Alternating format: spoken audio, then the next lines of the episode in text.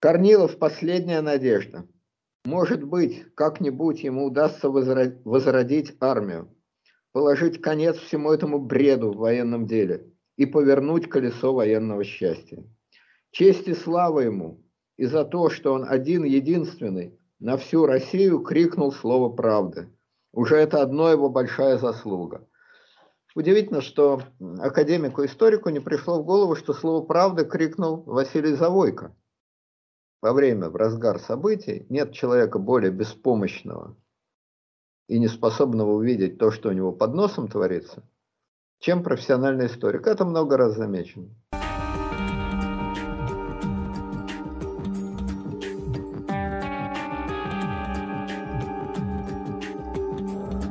Да, ну что, дорогие коллеги, мы, значит, продолжаем тернистый путь Ковыляем по обочине русской истории. От одного столбика до другого. Значит, в прошлый раз э, дело закончилось июльскими событиями 17 года, шестым съездом большевистской партии, э, бегством Ленина в разлив.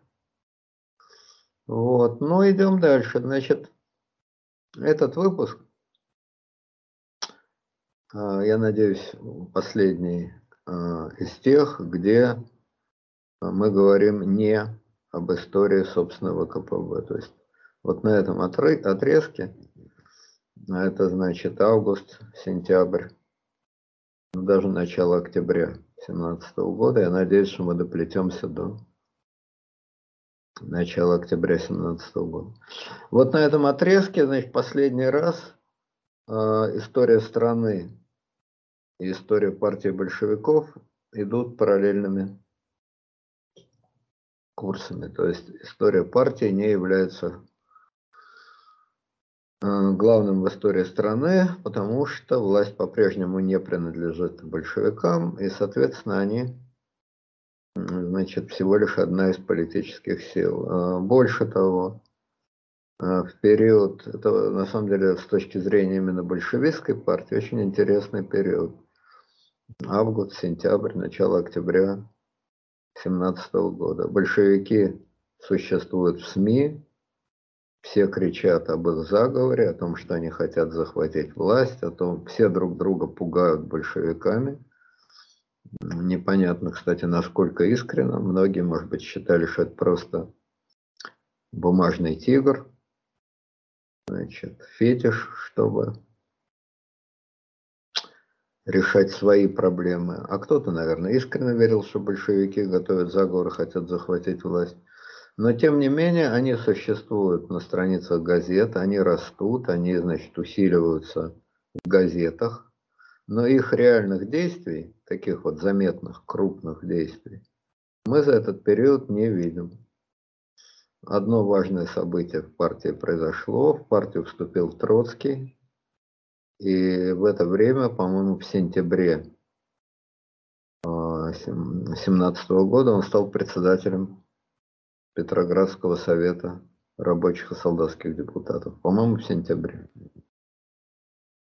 если я не ошибаюсь. Если я не прав, вы скажите. Или в августе? В сентябре, все верно. В сентябре, вот. Он с сентября по декабрь 2017 года был председатель э, Петросовета. Это был важнейший момент, который сыграл огромную, если не решающую роль в Октябрьской революции. Но, собственно, вот каких-то сильных действий, ярких действий большевиков за это время не прослеживалось. Они, э, сделали, они, большевики, сделали, как мне кажется, три важнейших вещи, но это все вещи такие тихие, о которых много не расскажешь. Первое, они сохранили единство партии, не раскололись. При том, что течения в тот момент, в партии были разные идейные течения. Было вот течение Каменева, к которому потом присоединился Зиновьев. Каменев все это время, вот весь 17 год оставался, надо отдать ему должное, верен себе, не принимал точку зрения Ленина и оппонировал Ленину, так сказать, справа. То есть он не был сторонником захвата власти, тем более вооруженного захвата власти. Он был сторонником такой полусоциал-демократической точки зрения. При этом всеми своими деловыми, человеческими и так далее нитями он был внутри большевистской партии. Так вот, партия не раскололась. А, Каменев остался внутри партии и остался представителем определенного течения, но в целом партия полностью контролировалась Лениным. Лениным, который находился вне всех официальных организаций партии, жил сначала в разливе, а потом, числа не помню, уехал вообще в Финляндию. Вот. Тем не менее, находясь вне партии и общаясь только, к нему ездили эмиссары, он писал письма, записки, тем не менее он оставался абсолютным лидером партии. Это явление не слишком необычное. Сейчас, пожалуйста, мы можем наблюдать нечто подобное. Навальный вот сидит в тюрьме, но он остается, конечно, лидером своей организации и вообще оппозиционного движения в определенной степени. Так что такое бывает. Но вот у большевиков это случилось. Это первое. Они, значит, э, сохранились. А второе, что очень важно, их сила и их капитализация поднималась не благодаря их особым усилиям, а благодаря нарастающей энтропии нарастающему хаосу в стране. Тоже типично для революционной партии. Чем ниже проваливалась страна, тем выше поднимались козыри радикальных оппозиционеров. Тоже достаточно типично для всех почти революций. Очень мало революций, в которых всю дорогу ведет, собственно, оппозиционная партия на оппозиционную партию, на радикально оппозиционную партию работают провалы официальной линии. Вот. А ремонтировать провал, попытки ремонта провала, чтобы провал не слишком проваливался, вот об этом мы как раз и будем говорить. Вот, значит, это вот э, рост популярности радикальной партии в условиях падения, прогрессирующего падения всех институтов власти – ну, мы видели сами это все в 89-91 году. При том, что никакой оппозиционной партии это в России, э, России не было. Так, нет, нечто неразмытое э, в демократической России. Вообще непонятно что. Тем не менее, их рейтинг постоянно повышался, отнюдь не благодаря их заслугам. Ничего они не сделали. Допустим, Попов, когда стал Э, председателем, э, мэром Москвы. Вообще-то такой развал начался, какого отродясь не было. И тем не менее рейтинг этих людей рос просто потому, что падал. Игра с нулевой суммой. Классическая игра с нулевой суммой. Чем меньше очков у власти, тем больше очков у самой радикальной оппозиции.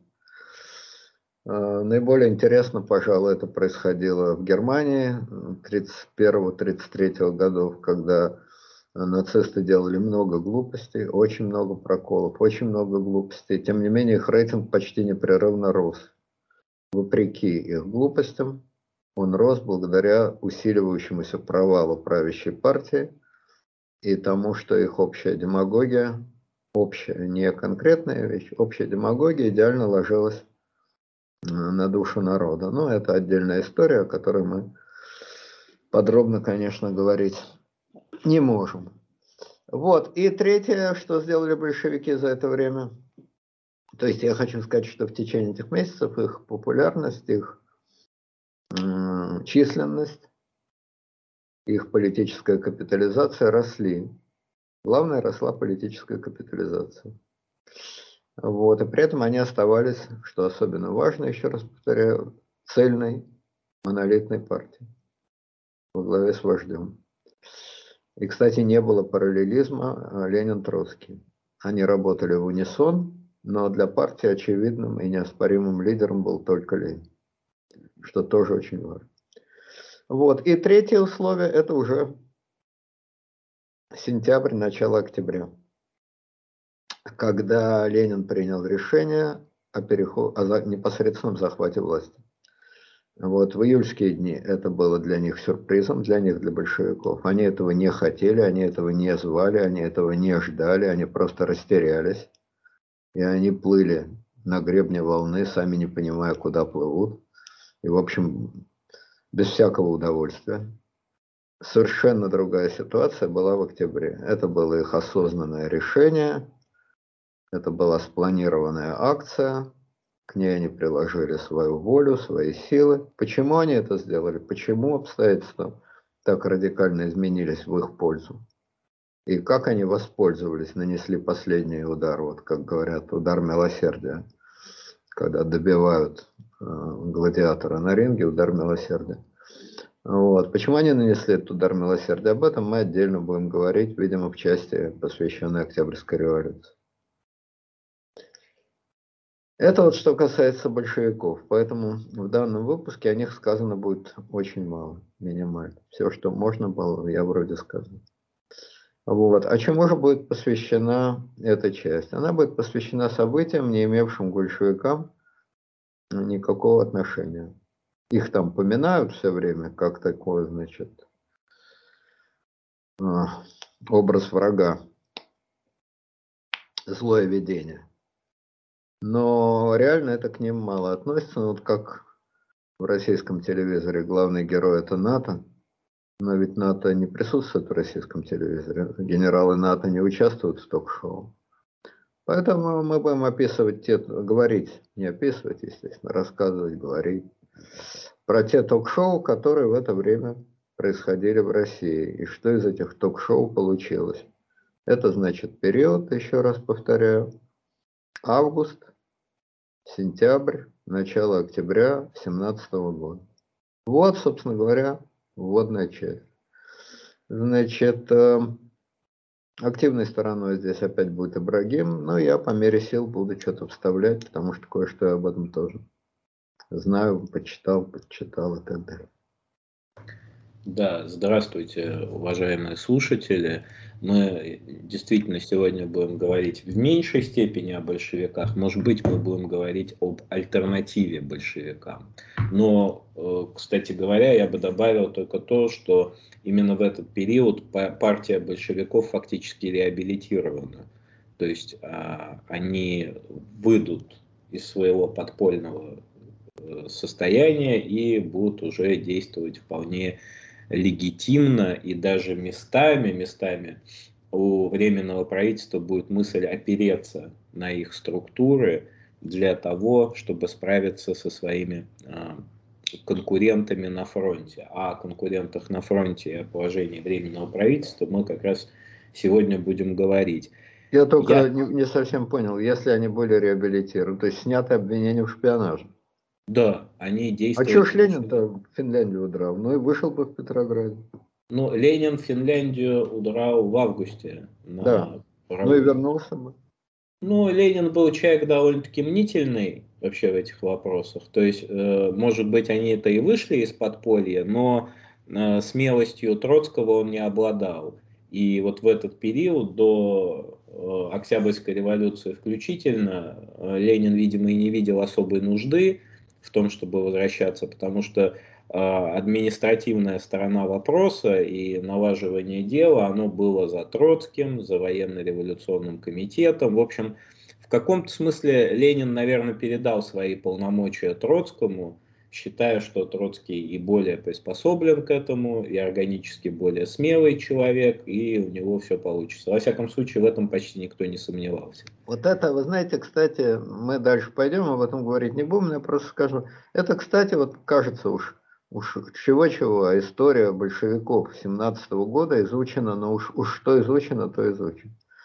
Не осталось ни одной не опубликованной бумажки, ничего нет в архивах, все вытащено на свет Божий. Это вам не, значит, э, даже не 30-е годы. Ну, все. А вот это загадка. Вот я сейчас как раз подумал, это загадка. Да, вы, конечно, правы, что для внешнего мира, то есть вне партийного мира, э, Троцкий был идеальный, э, значит, организатор. Возглавлял Петроградский совет, оратор, намного лучше Ленина как оратор. А, популярный человек, кстати, его еврейское происхождение в тот момент ну, как-то мало воспринималось, не вызывало такой ненависти, как впоследствии. То есть идеальный вариант. Но чем-чем, а честолюбием Господь Бог Ленина не обделил. И он а, вполне резонно мог считать, что если Троцкий хорош во внешнем мире, то как бы он партию под себя не подмел. Во всяком случае, если нет прямой физической опасности, то стоит ли находиться в подполье и руководить партией через записки, через людей, которые к нему ездили. Вот был этот самый финский коммунист, известный Рахья, Рахья, который эту связь осуществлял. Были другие там, та же самая, значит, и Фотиева, и Фофанова. Ну, в общем, много было, до конца сама Крупская. Но ездили к нему и большевики, и Дзержинский там. Но, тем не менее, хотя бы и постоянная связь а, довольно рискованно в смысле руководства партии. Потому что, во-первых, это время отнимает, это ж не телефон, это все там, ну, день, ну, два, от момента, как ты получаешь информацию, хотя бы из газеты, до момента, пока ты перешлешь свои указания, проходит день-два. А в такой обстановке это очень долго. Вот, потом, значит, опять же, а, слишком популярный Троцкий может перетянуть одеяло на себя. За ним тоже нужен глаз да глаз. В общем, вопрос, почему Владимир Ильич предпочитал в это время э, торчать в Финляндии, а не вернулся в Петроград, для меня, например, открытый. Да, конечно, Ленин совершенно не был героем в физическом плане. Это факт. И впоследствии, вот, когда мы будем говорить о покушении, это тоже там интересная история. Но трусом таким уж прям, что э, ветерка боится, он, конечно, тоже не был. Трус не играет в хоккей. И трусы не могут возглавлять революционную партию и, значит, организовывать восстание. То есть э, между большой физической храбростью Троцкого и физической трусостью есть огромное, значит, пространство. Вот. Поэтому я думаю, что дело тут не только в трусости, хотя она, конечно, имела место. А вот непонятно в чем. Это вот действительно интересный вопрос. Какого черта ты руководил издалека, ну, хоть и не из Цуриха, но издалека. Вместо того, чтобы... Зиновьев-то, как я понимаю, рассекретился, вернулся в Петроград и ничего ему не сделали. Ну, следственное дело шло. Троцкого арестовали, например, 3 сентября, 6 сентября он стал председателем э, Петроградского совета. То есть его То есть, сразу отпустили? Да, его три дня подержали, потом отпустили. Э, Ленина, Парвуза и Ганецкого, наверное, бы держали бы дольше. Может быть, он боялся, что он все-таки главный обвиняемый, Троцкий как таковой, к нему вопросов было гораздо ну, меньше. Да. Вот. А Ленин все-таки был вроде как один из главных обвиняемых, поэтому, может быть, он этого боялся. Вообще следственное дело по делу большевиков, э, следственное дело, оно закончилось 19 по октября, то есть вот прям-прям перед... Экономия, да. А Зиновьев, Зиновьев-то из разлива вроде вернулся в Петроград и ничего а, ему не сделали. А у Зиновьева тоже вопросов было мало как бы. Вот три главных обвиняемых это Ленин, Парвус, Ганецкий. Ну, Парвус был вне пределов досягаемости, а Ганецкий был в Финляндии то же самое. Ну. Да, по-моему. Скорее всего, он где-то был... Ну, они все были вне пределов досягаемости. Ну, следствие... ну, Парвус просто в Германии, в Дании он жил, да, в Дании. Но дело-то вот в чем. Тогда это более или менее понятно. Ленин действительно мог справедливо считать, что его арестуют, а если даже не арестуют, то он будет э, тратить все время на походы к следователю, что совершенно его планы не входило. Просто потому что если ты одно из двух, или ты должен э, торчать на нелегальной квартире в Петрограде, радость небольшая, в любую секунду могут арестовать, или ты должен сидеть в крестах, еще меньшая радость. Или ты должен, самый оптимальный вариант, непрерывно мотаться на допросы. Пожалуй, в такой ситуации действительно самое разумное это находиться вдалеке, чтобы не тратить время на всю эту ерунду. Даже если не боишься, то просто не тратить время на всю эту ерунду. Это вот разумно, да. А, при этом, конечно, опять-таки надо отдать ему должное, надо уметь, находясь на расстоянии одного дня, как минимум сообщения, так жестко держать всю эту организацию в руках и так э, точно ее направлять. Особенно с сентября месяца э, все указания Ленина были, конечно, в десятку. С большой дистанции он загонял шары в лузу. Ну ладно, с большевиками более-менее разобрались, теперь, значит, переходим к реальным событиям того времени. Да, я бы начал с состояния Петрограда, точнее с еды в Петрограде. Дело в том, что с апреля э, по, ну, была введена еще в 2016 году карточная система, вообще э, меры, меры правительства, причем, в апреле, э, это в апреле 2017 года правительство имело либеральный кабинет. Они все были очень социалистические. Они почти перешли к плановой экономике.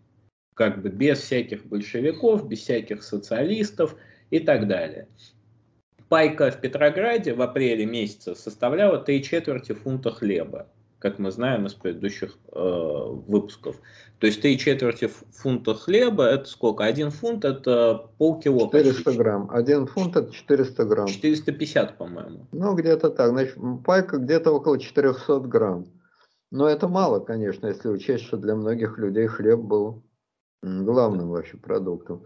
С другой стороны, конечно, это не сравнишь с тем ужасом, который был, допустим, не только в 1941 году, это просто голодная смерть буквально, но даже, по-видимому, с той крайне тяжелой ситуацией, которая была перед падением самодержавия и которая была в Петрограде в 18-19 году. Да. Вот про блокаду известны эти строчки. 125 блокадных грамм с огнем и кровью пополам. 125 грамм – это голодная смерть. Если кроме этого вы ничего не получаете, это голодная смерть. Но 400 грамм это, конечно, сравнить нельзя, хотя если это, опять же, главный продукт, то это особо не роскошный вариант. Ну, жить можно. В августе э, паек сокращается до половины фунта. То есть э, теперь пайка получается 200... Ну, 200-225 грамм, да. Плоховато. Да, 225 грамм. При всем том... Но это э, гарантированная, бесплатная еда, как я понимаю. Да. А потом ты можешь идти в магазины докупать, что тебе по безумным ценам все, что хочешь. Но э, видите, тут какая история была, что э, как бы рабочие явочным порядком установив 8-часовой рабочий день, их рабочий день, вообще вот как 8-часовой рабочий день установился? Дело в том, что э, среднее время ожидания в очереди было 3-4 часа. Ну, среднее время 3 часа. В реальности это было 4-5 часов там. То есть 4-5 часов они стояли э, в очереди за вот этим хлебом. Ну, не они, все-таки жены, наверное. Ну, жены, иногда сами рабочие. Опять же, жены, ну, жены же с детьми должны быть, правильно? Да, да. То есть они друг друга подменяли, как бы. А, и очередь в 4-5 часов это социальная бомба. Сейчас как бы ни, ни одно вообще, ни в одном государстве, кроме, наверное, Северной Кореи там, и какого-нибудь запрещенного в России исламского государства, себе подобное представить нельзя, чтобы люди там по 4-5 по часов в очереди стояли. То есть это практически гарантированная э, революция. И э, карточки были с августа изменены. То есть выдавали две карточки. Я вот тут э, ссылаюсь на э, Петербургский исторический журнал. Вот, это публикация э, С. И. Мунжукова, такой э, историк. Вот, и карточки были двух типов. Одна карточка на хлеб, вторая на все остальное. Э, как правило, вторая карточка э, была на молоко. То есть 10 августа вот ввели эти вторые карточки на молоко. Эта мера готовилась с начала июля в силу отпадения Балтийского района и понижения привоза а, молока из Финляндии из-за валютного вопроса. В газете опубликовались нормы выдачи. Центральная продовольственная управа вводит э, следующую систему распределения молока. Молоко будет выдаваться в следующих количествах на детей, менее трех лет. По полторы бутылки на ребенка, на больных по одной бутылке на человека. Причем семья должна была зарегистрировать в домовом управлении наличие детей и получить именные карточки. По одной карточке на каждого ребенка до трех лет. А помимо прочего, необходимо было при получении карточки указать э, тот магазин, в котором эта карточка будет отовариваться.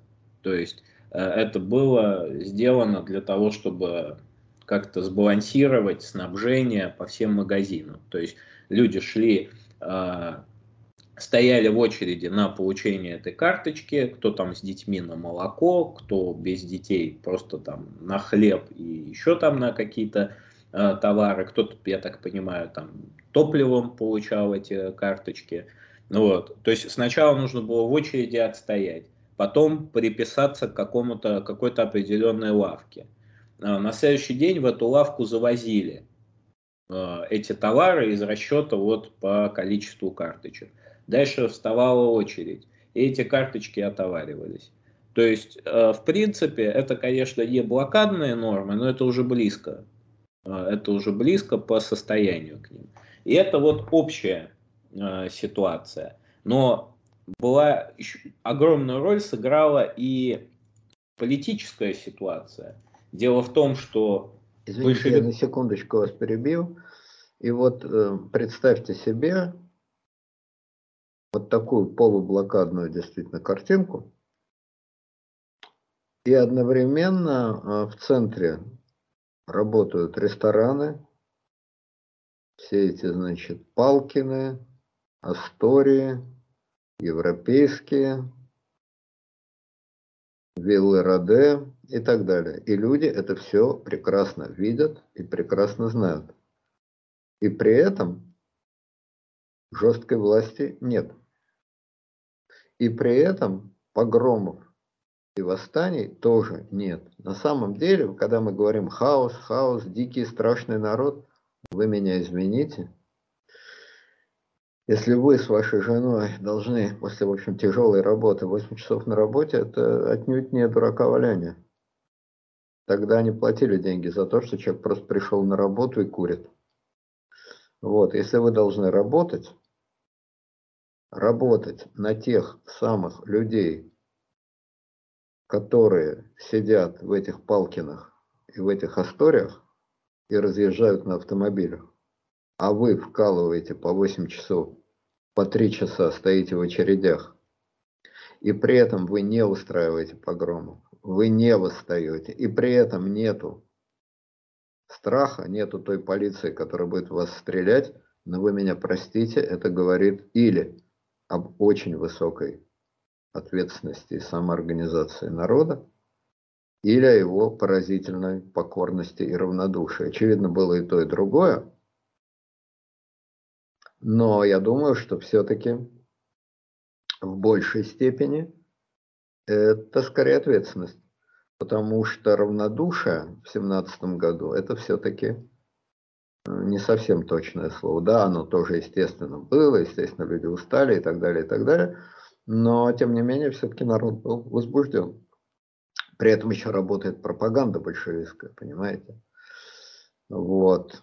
Это во мне 42 год, когда люди падают просто на землю и умирают, и ходят смутные слухи, слухи, что в Ленинградском обкоме партии обжираются, что там пайки и так далее, и так далее, но без всяких слухов есть НКВД, которые уж точно едят нормально, и от голода отнюдь не падают, и при малейшем телодвижении просто расстреляют. Никаких арестов, никаких допросов, никаких следственных дел. Просто расстреляют на месте. Поэтому почему народ не восставал в 40... Да, и кроме того, простите, рядом немцы. И восстать, значит, просто перейти на их сторону. А поэтому почему народ не восставал при сверхчеловеческих условиях 42 -го года, кстати, и 19 -го года, когда тоже было хреново, но была ЧК и попробуй повыставай. И, кстати, как бы ни ругай коммунистов, но Зиновьев и компания не обжирались э, в Палкинах публично на глазах у изумленной публики. Какие у них там были пайки, это другой вопрос. Но публично этого не было. А в семнадцатом году все это публично было. И при этом народ терпел. Это само по себе очень, по-моему, интересный феномен. А, понимаете, все познается в сравнении. В тот момент в Германии вовсю брюквенная зима. Германии фактически есть вот тот самый блокадный Ленинград. То есть э, Германия находится в абсолютно катастрофическом состоянии, когда единственное, что есть из еды, это кормовая свекла. Но в Германии была сильная власть. Да, это не гитлеровская власть. Да, голову тебе сразу не отрубят, концлагерь не отправят, но попробуй-ка побузи э, в право э, правовом государстве э, Германский рейх. Может быть, голову и не отрубят, но власть есть, и власть жесткая. Кроме того, немцы – это немцы. Орбан. Чтобы немец восстал, это надо сильно постараться. А в Петрограде-то власти-то фактически нет, а опыт восстания-то есть. Так что да, в Германии, может, было еще хуже, не спорю. Но социальная и государственная ситуация в Германии не способствовала Бузе, а в Петрограде очень даже. Да. Но во Франции это восстание не произошло э, просто потому, что во Франции было очень серьезное напряжение, связанное с войной, потому что в основном весь удар на себя принимала, ну, весь удар Германии на себя принимала именно Франция. Вот. И тут скрепляла как бы и ненависть к Бошам, и э, наличие этих Бошей непосредственно. Ну и не было во Франции, я так понимаю, таких проблем с продовольствием все-таки. Были. Там же, да, ну там же часть, э, часть территории это было занята. То есть... Понятно, но все-таки не настолько, наверное, не знаю. Я норм французских были ли там карточки, какие были нормы, я просто не знаю. Были. Но... Карточки были везде, понимаете? Проблема была в том, что вот это положение Петрограда, оно точно было не самое плохое. А если уж говорить вообще, в принципе, цинично, если можно вообще вот считать э, довольно-таки хорошим положением то, что люди там по 300 грамм хлеба в день едят, то это было по меркам Первой мировой войны не так уж и плохо, потому что, видите, было и молоко, и все-таки были там все эти тестовые, Палкины и прочее. То есть, как минимум, какая-то часть населения питалась хорошо. Ну, кто ведь... там в Палкино-то ходил? Я к тому и говорю, что это кроме ненависти ничего вызывать не могло. Но это 1% населения, ну, 2% населения, но не более того. Другое дело, что эти люди, они оставили мемуары там и так далее. Отсюда у, у нас впечатление, что что вы говорите? В Первую мировую войну люди жили не то жили. Это кто жил-то? Гиппиусы и Мережковские? Да. Они не были миллионерами, они не были капиталистами, но они жили, конечно, хорошо.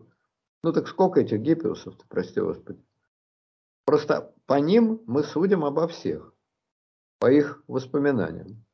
А молчаливая масса жила, вот вы сами рассказываете, как три часа очереди за хлебом после восьмичасового рабочего дня. Это как? Вот. А то, что в Германии еще хуже, ну и черт с ней в Германии, а что Германия? Не до Германии. Я думаю, кстати, что в провинциальных русских городах, Рыбинск там всякий, Ярославль, жили совсем неплохо. Не так, как в Петрограде. Просто уверен, что там с продовольствием было гораздо лучше. Хуже всего с продовольствием всегда в самых больших городах. А эти же были почти деревни.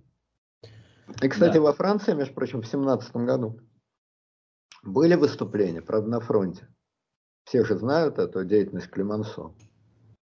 Когда, значит, премьер-министр Клемансо, он выезжал на фронт и просто лично, как утверждают, присутствовал при расстрелах. Солдат расстреливали, и для моральной поддержки при этом был Клемансо. Ну, естественно, не стрелял, так сказать, но он при этом был. То есть он показывал несгибаемую волю французского руководства, что мы не остановимся ни перед чем. То есть это совсем другая история. Это во мне главноуговаривающий Керенский.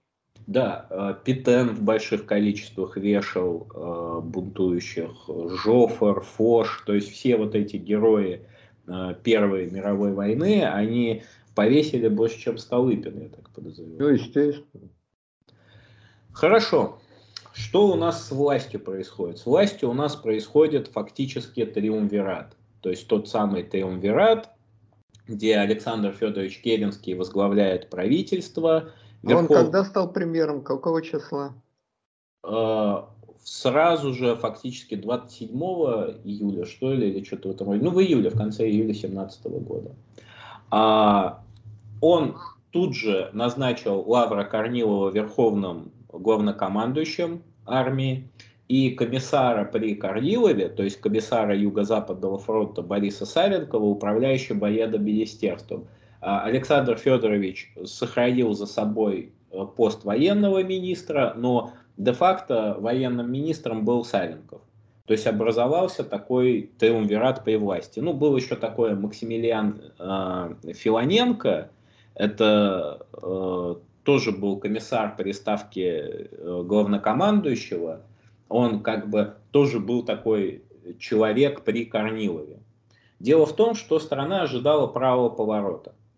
Петрограду казалось, что вот революция зашла совсем влево, и должен быть какой-то правый поворот. То есть фактически э, переход к какой-то военной диктатуре. Дело в том, что первым делом, вот первым делом, э, когда Корнилова назначили верховным главнокомандующим, он очень дерзко ответил на свое назначение, это вот вошло в историю под названием «Записка Корнилова», э, где он писал о том, что э, я отвечаю только перед Богом и собственной совестью.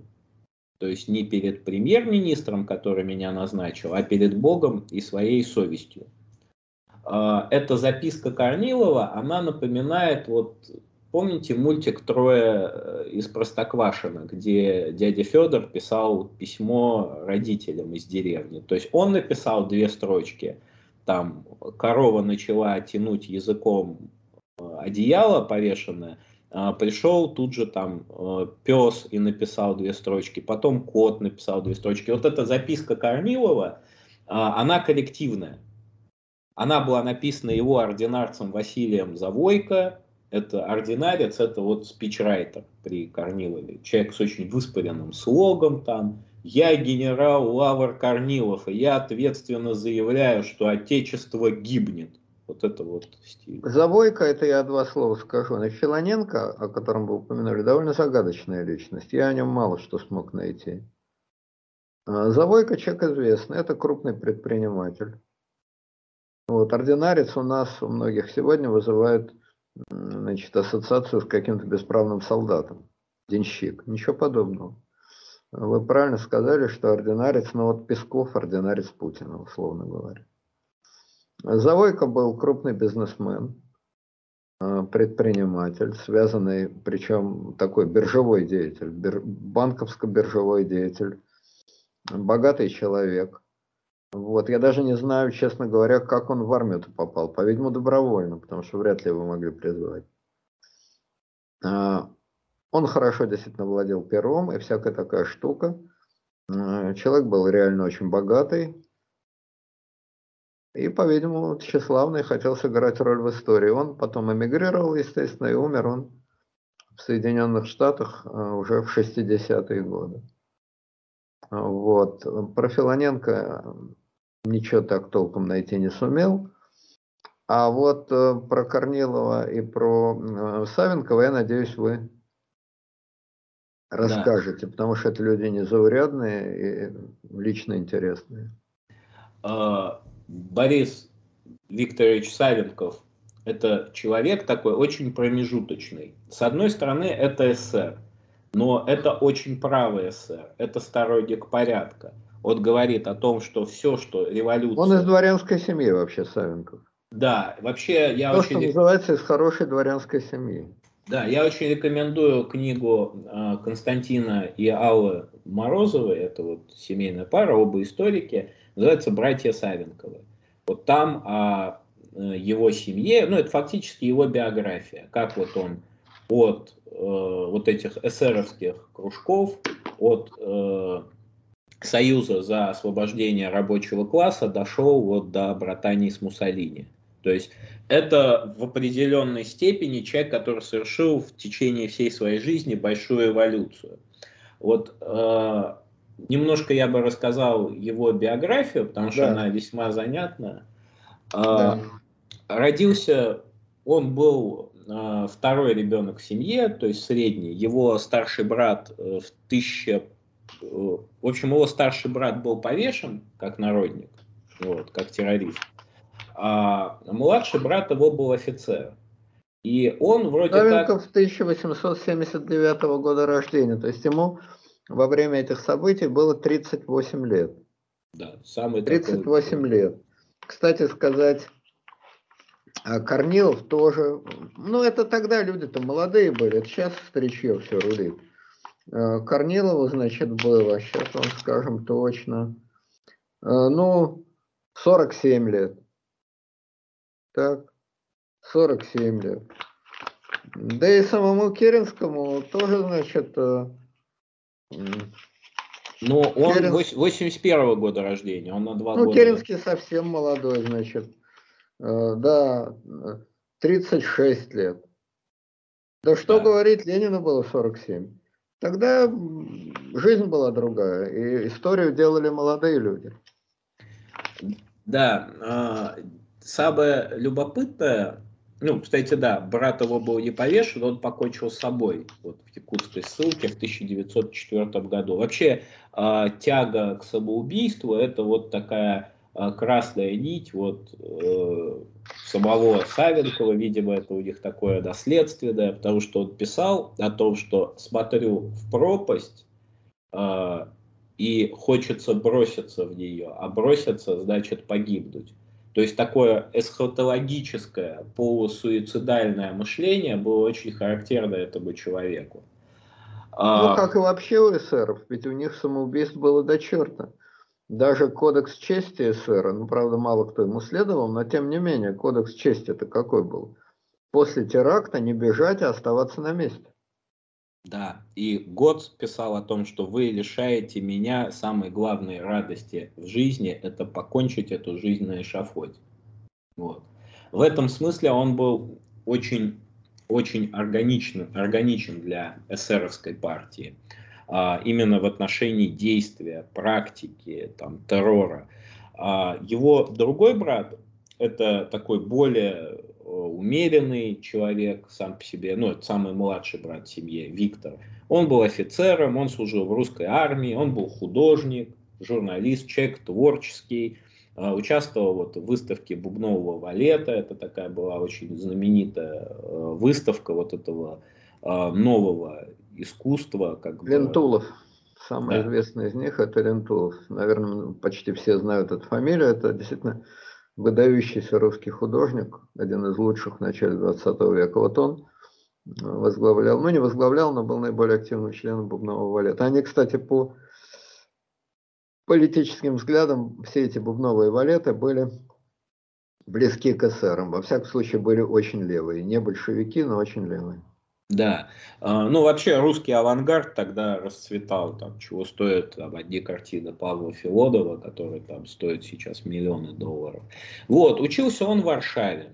А в Варшаве... Он Борис, вы имеете в виду? Да, Борис Савенков. Да, сам Борис Савенков учился в гимназии в Варшаве. Учился он там а, с Иваном Каляевым. Иван Каляев это вот э, извест, известный террорист, который э, уничтожил великого князя Сергея Александровича. А, и тут совсем любопытная такая деталь. А, дело в том, что вообще убийство Сергея Александровича, как и убийство Плеве, планировал именно Савенков. То есть Азев возглавлял боевую организацию, а непосредственно сам террористический акт а, то есть там а, какие бомбы, когда конкретно кинуть, э, кто стоит вон там, то есть кто стоит тут, там один бомбист, второй бомбист, запасной бомбист и так далее. Это все планировал Савенков. То есть он был, он вообще человек практики. То есть он человек практики, и его близкий друг, фактически лучший друг, а, взял на себя функцию вот этого вот самоубийцы. И это, конечно, очень сильно отражалось вот и на самом Савенкове, То есть он фактически планировал самоубийство собственного лучшего друга, вот так скажем. То есть Каляева. Да, Каляева. А, и человек вообще по натуре был очень лихой. То есть а, он очень хорошо переживался у военных людей, потому что он был бесстрашный. Уж а, мы говорим там о смелости Троцкого, там о смелости других очкариков, интеллигентов. Вот Савенков очкариком, интеллигентом не был. Он смелый был э, до той степени, что он там неплохо стрелял, ну не Гучков, конечно, но стрелял хорошо. Он э, знал как бы взрывное, подрывное дело. В общем, убить человека, э, такому человеку, ничего не стоило. Вот. И к своей жизни он, естественно, относился с, высок, с высокой степенью презрения. Дело в том, что можно сказать, что такие деятели, там, как Троцкий или Ленин, тоже относились к своей жизни достаточно презрительно, потому что э, их двигала идея. Вот. Хотя про Ленина это очень оптимистичное заявление, учитывая то, что он бежал. Ну, во всяком случае, Троцкий человек был смелый и много раз наверняка стоял на краю. Но это нельзя сравнить с тем, как на краю стоял Савенков.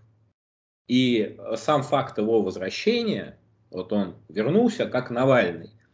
А, только вернулся он а, не к Следственному комитету 2021 года, а в ЧК, в ГПУ а, времен Дзержинского. Ну, вот. это уж хватили вперед на 10 да. лет почти. Я понимаю, я просто к чему это говорю. Вот второй такой человек, вот если говорить из большевистских лидеров, вот аналогично, это Дзержинский они в чем-то очень похожи. Они в чем-то очень похожи, поскольку они э, люди не мудрствующие.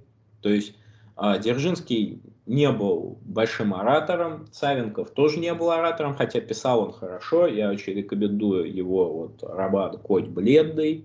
Там он дальше... именно надо подчеркнуть, что он в эмиграции, то есть вот после пятого года он уехал в эмиграцию во Францию. И он там написал, значит, два романа, по крайней мере два, может и больше.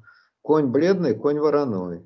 Да, значит, псевдонимом где... Робшин, Виктор да, Робшин. совершенно верно. Он нашел себе довольно интересный псевдоним. Робшин. Вообще вот это вы оцените, как говорится, зацените псевдонимы. Робшин, это звучит хорошо, на язык ложится хорошо. Удачный псевдоним. Ленин, тоже удачный псевдоним. И тот, и другой ничего не означают, но на язык ложатся хорошо. А вот, допустим, э, псевдоним Сталин или Луначарский или Молотов. Это мещанские, выпендрежные, дурацкие значит, слова, как бы со смыслом. Но, в общем, это свидетельство очень ограниченных интеллектуальных возможностей. Особенно вот, ну, собственно, у всех хороши и этот сладкий луначары, ну что это за идиотство какое-то. И этот грохочущий Сталин. Вот, ты докажи, что ты Сталин-то. Назваться любой может. Молотов. То есть это вот другой уровень, так сказать, культуры. Другой уровень интеллектуального. Вот, э, допустим, псевдоним Мартов. Ну да, от месяца март, но дело не в месяце. Это хорошее, мало что означающее ни на что не претендующее, но хорошо запоминающееся слово. Так. А Молотов, ну что, ну да, вот ты такой молот, ты такой герой. Ты докажи, что ты герой, то что ты э, кликуху себе наклеил? Делом докажи. Вот, поэтому псевдонимы это вообще интересный такой очень предмет. Робшин это, конечно, хороший псевдоним. Ложится хорошо.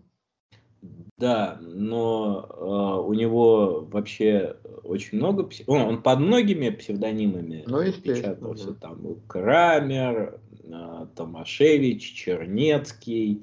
Вот, это все его литературные псевдонимы. Вот он человек пишущий.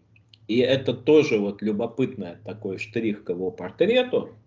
Писал он, кстати, совершенно не дурно. То есть, ну, не Бальзак, конечно, но э, писал очень таким хорошим слогом. И самое главное, что постоянно вот это бездна самокопания, поиск собственных краев, там очень глубокая погруженность в себя. То есть он человек был очень рефлексирующий. И внешне он производил впечатление беспредельно жесткого человека, но внутри человек-то был очень бурлящий. То есть э, это очень характерно, что вот те люди, которые внешне кажутся такими холодными, э, злыми, они внутри на самом деле очень живые люди, очень тонко чувствующие все. Вот это вот Савенков. И в семнадцатом году он совершает полный крен. То есть он фактически, в нем остается очень мало а, от эсеров. Да, если мы считаем, что Керенский СССР, Чернов СССР, а, Савенков СССР, но это очень правые эсеры. И э, Чернов гораздо левее, например, их. Хотя изначально Чернов довольно-таки умеренный деятель. То есть Чернов, Авксентьев и так далее. И очень удачно, очень удачно, а Савенков вот попал в эту среду армии. Он для них был свой. Он ведь воевал во время Первой мировой войны, он добровольцем пошел воевать во французскую армию. Да. И, насколько я понимаю, там дослужился, был офицер и всякая такая штука. А потом, в семнадцатом году, он из Франции приехал в Россию. Так ведь ситуация складывалась. Ну да, да. Угу. А, вы, ну, он там на самом деле огромная э, история, то есть там он э, участвовал как бы э, в, в огромном количестве подпольных организаций там во Франции, с ними контактировал, там где-то партизанил, то есть, ну, сложно его назвать вот таким прям кадровым офицером. Но для кадровых офицеров он кстати, очень-очень-очень хорошо прижился. Вот его сын, например, это участник интербригад в Испании. То есть тоже вот такая. А в Испанию тогда ездили там всякие Хемингуэи, там Эксюпери, Оруэллы и прочее. То есть вот такого порядка он был человек. То есть что-то, я бы сказал бы очень грубо, что-то между вот таким Дзержинским и Оруэллом. То есть вот человек где-то посередине. К Дзержинскому он близок тем, что он человек практически очень. А к Оруэллу он близок тем, что человек очень пишущий. Хотя, конечно, по талантам я их бы рядом бы не ставил. Ну, таких э, авантюристов много. Это огромное кашполе людей, которые делают историю. Ну, Че Гевара, пожалуйста. Таких несметных, они бесконечные там значит, есть между ними а, градации, бесконечное количество, значит, э, э, подразделений в личном, политическом. Ну вот э, Рэм, о я почти постоянно упоминаю, это тоже авантюрист международного класса, который уехал в Боливию после подавления гитлеровского мятежа, создал боливийскую армию. Ну, какая боливийская армия? Ну, банды просто самые обыкновенные. Ну, банды, значит, в форме.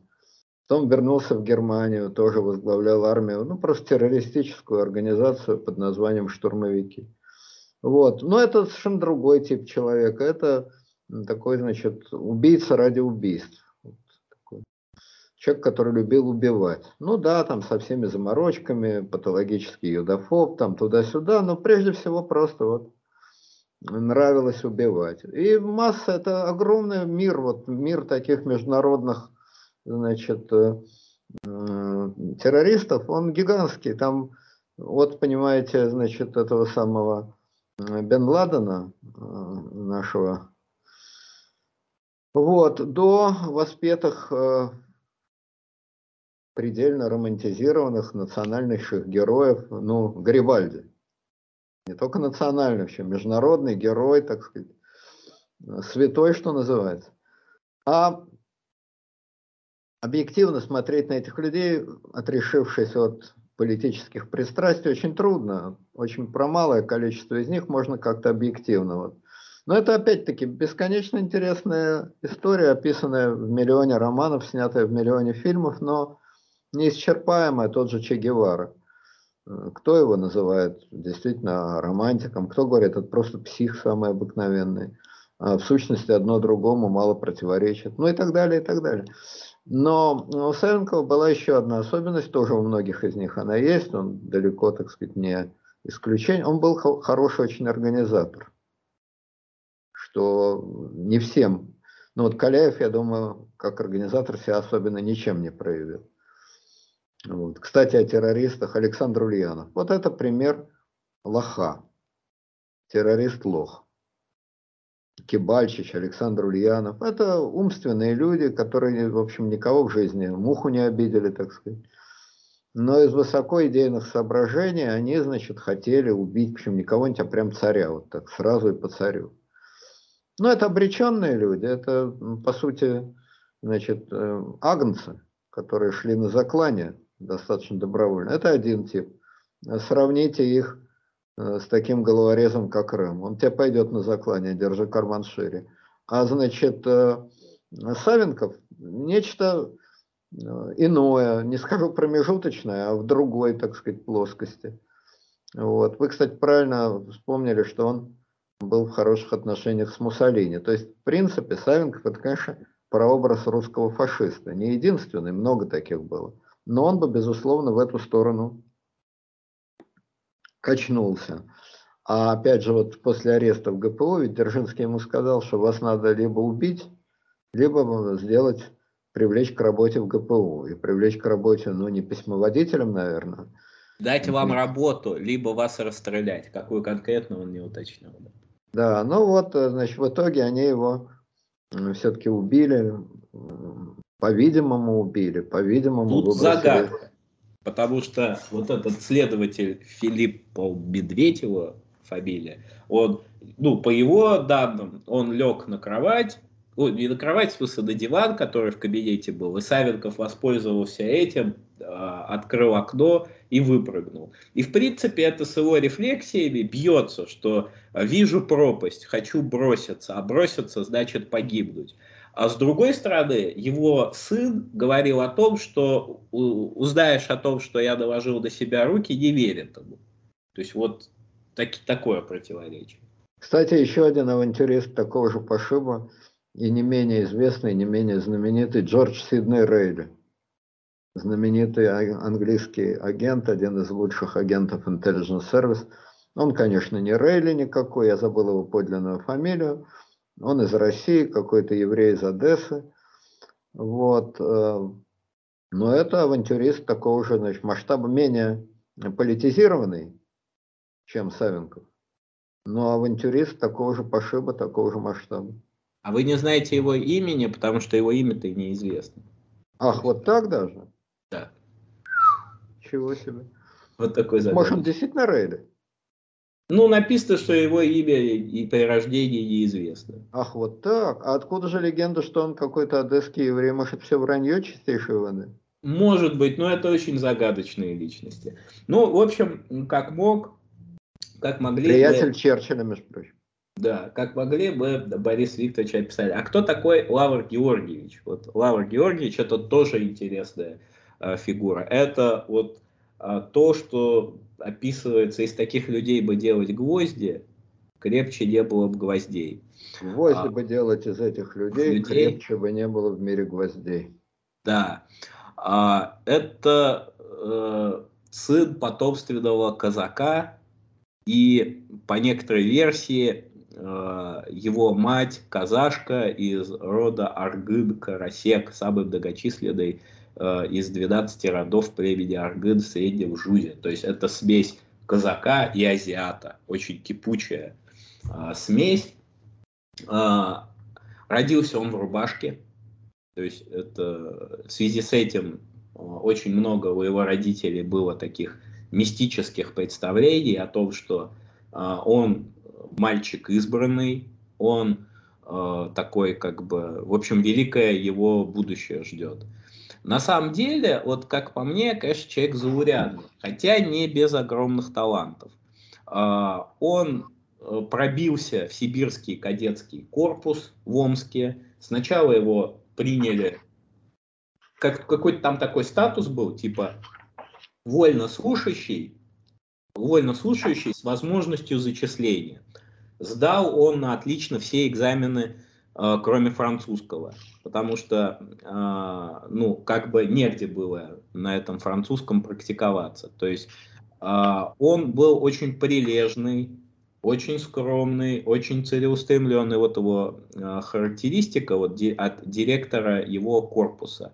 Развит, способности хорошие, в классе внимателен и заботлив, очень прилежен, скромен, правдив, послушен, очень бережлив, в манерах угловат. К старшим. Вот я хочу показать, к сожалению, тут плохо видно будет. Это фотография Значит, э, Корнилова, ну как бы ее увеличить, он там в центре, вот на плечах у людей его несут на руках. Ага, да, я найду ее, выведу на экран большой. Вот. А, так вот, к старшим почтителям, товарищами очень любим, с прислугою обходителем. За большие успехи в учебе ему было присвоено звание вице-фельдфебеля. А, со своим товарищем по корпусу Бегловым он перевел на татарский язык учебник физики. В заключительной аттестации по прошествии пяти лет можно будет прочесть также. Скромен, откровенен, правдив, трудолюбив и постоянно с охотой помогает товарищам в занятиях. Серьезен, послушан и строго исполнителен. К родным относится с любовью и часто пишет им письма. Со старшими почтителен и приветлив, товарищами очень любим и оказывает на них доброе влияние. Слушайте, ну просто ангел, это напоминает э, характеристику Штирлица. Поддерживает ровные отношения с товарищами по работе, беспощаден к врагам Реха, характер твердый, нордический. Ну просто... Да, он такой. Дело в том, что из его семьи, с его происхождением, очень сложно было а, не то, чтобы поступить вот в академию, Николаевскую академию генерального штаба, в которую он поступит, а, но и даже вот в, Эм, в этот Омский э, кадетский корпус, Сибирский кадетский корпус. Это просто вот было для него закрыто. И невероятными, как бы, невероятным усердием, большими талантами вот можно было построить такую карьеру, какую построил он. Потому что а, вы имеете в виду, потому что он не дворянин, вы это имеете в виду? Ну, он не дворянин, его происхождение очень такое, как бы, ну, не офицерское. Он все-таки азиат, и это очень бросалось в глаза. А Россия, Российская империя, это страна, ну, с большими национальными предубеждениями. Он, конечно, не еврей, как бы, но Э, тоже не титульно русский человек, а поступление в Николаевскую академию генерального штаба в 1795 году он поступит в нее со средним баллом 11 из 12. То есть а, один из самых, ну, э, как сказать, самых, самых высоких а, баллов наберет. Это вообще себе просто вообразить нельзя. Николаевская академия генерального штаба – это академия, из которой выходили лучшие офицеры. То есть все, весь костяк Белой армии, все эти Марковы, э, Деникины и прочие, и прочие. И, кстати, со стороны красных это тоже выпускники Николаевской академии генерального штаба. То есть это очень сложное учебное заведение и очень престижное, самое престижное военное. Академия. Николаевская, она в честь Николая Первого названа.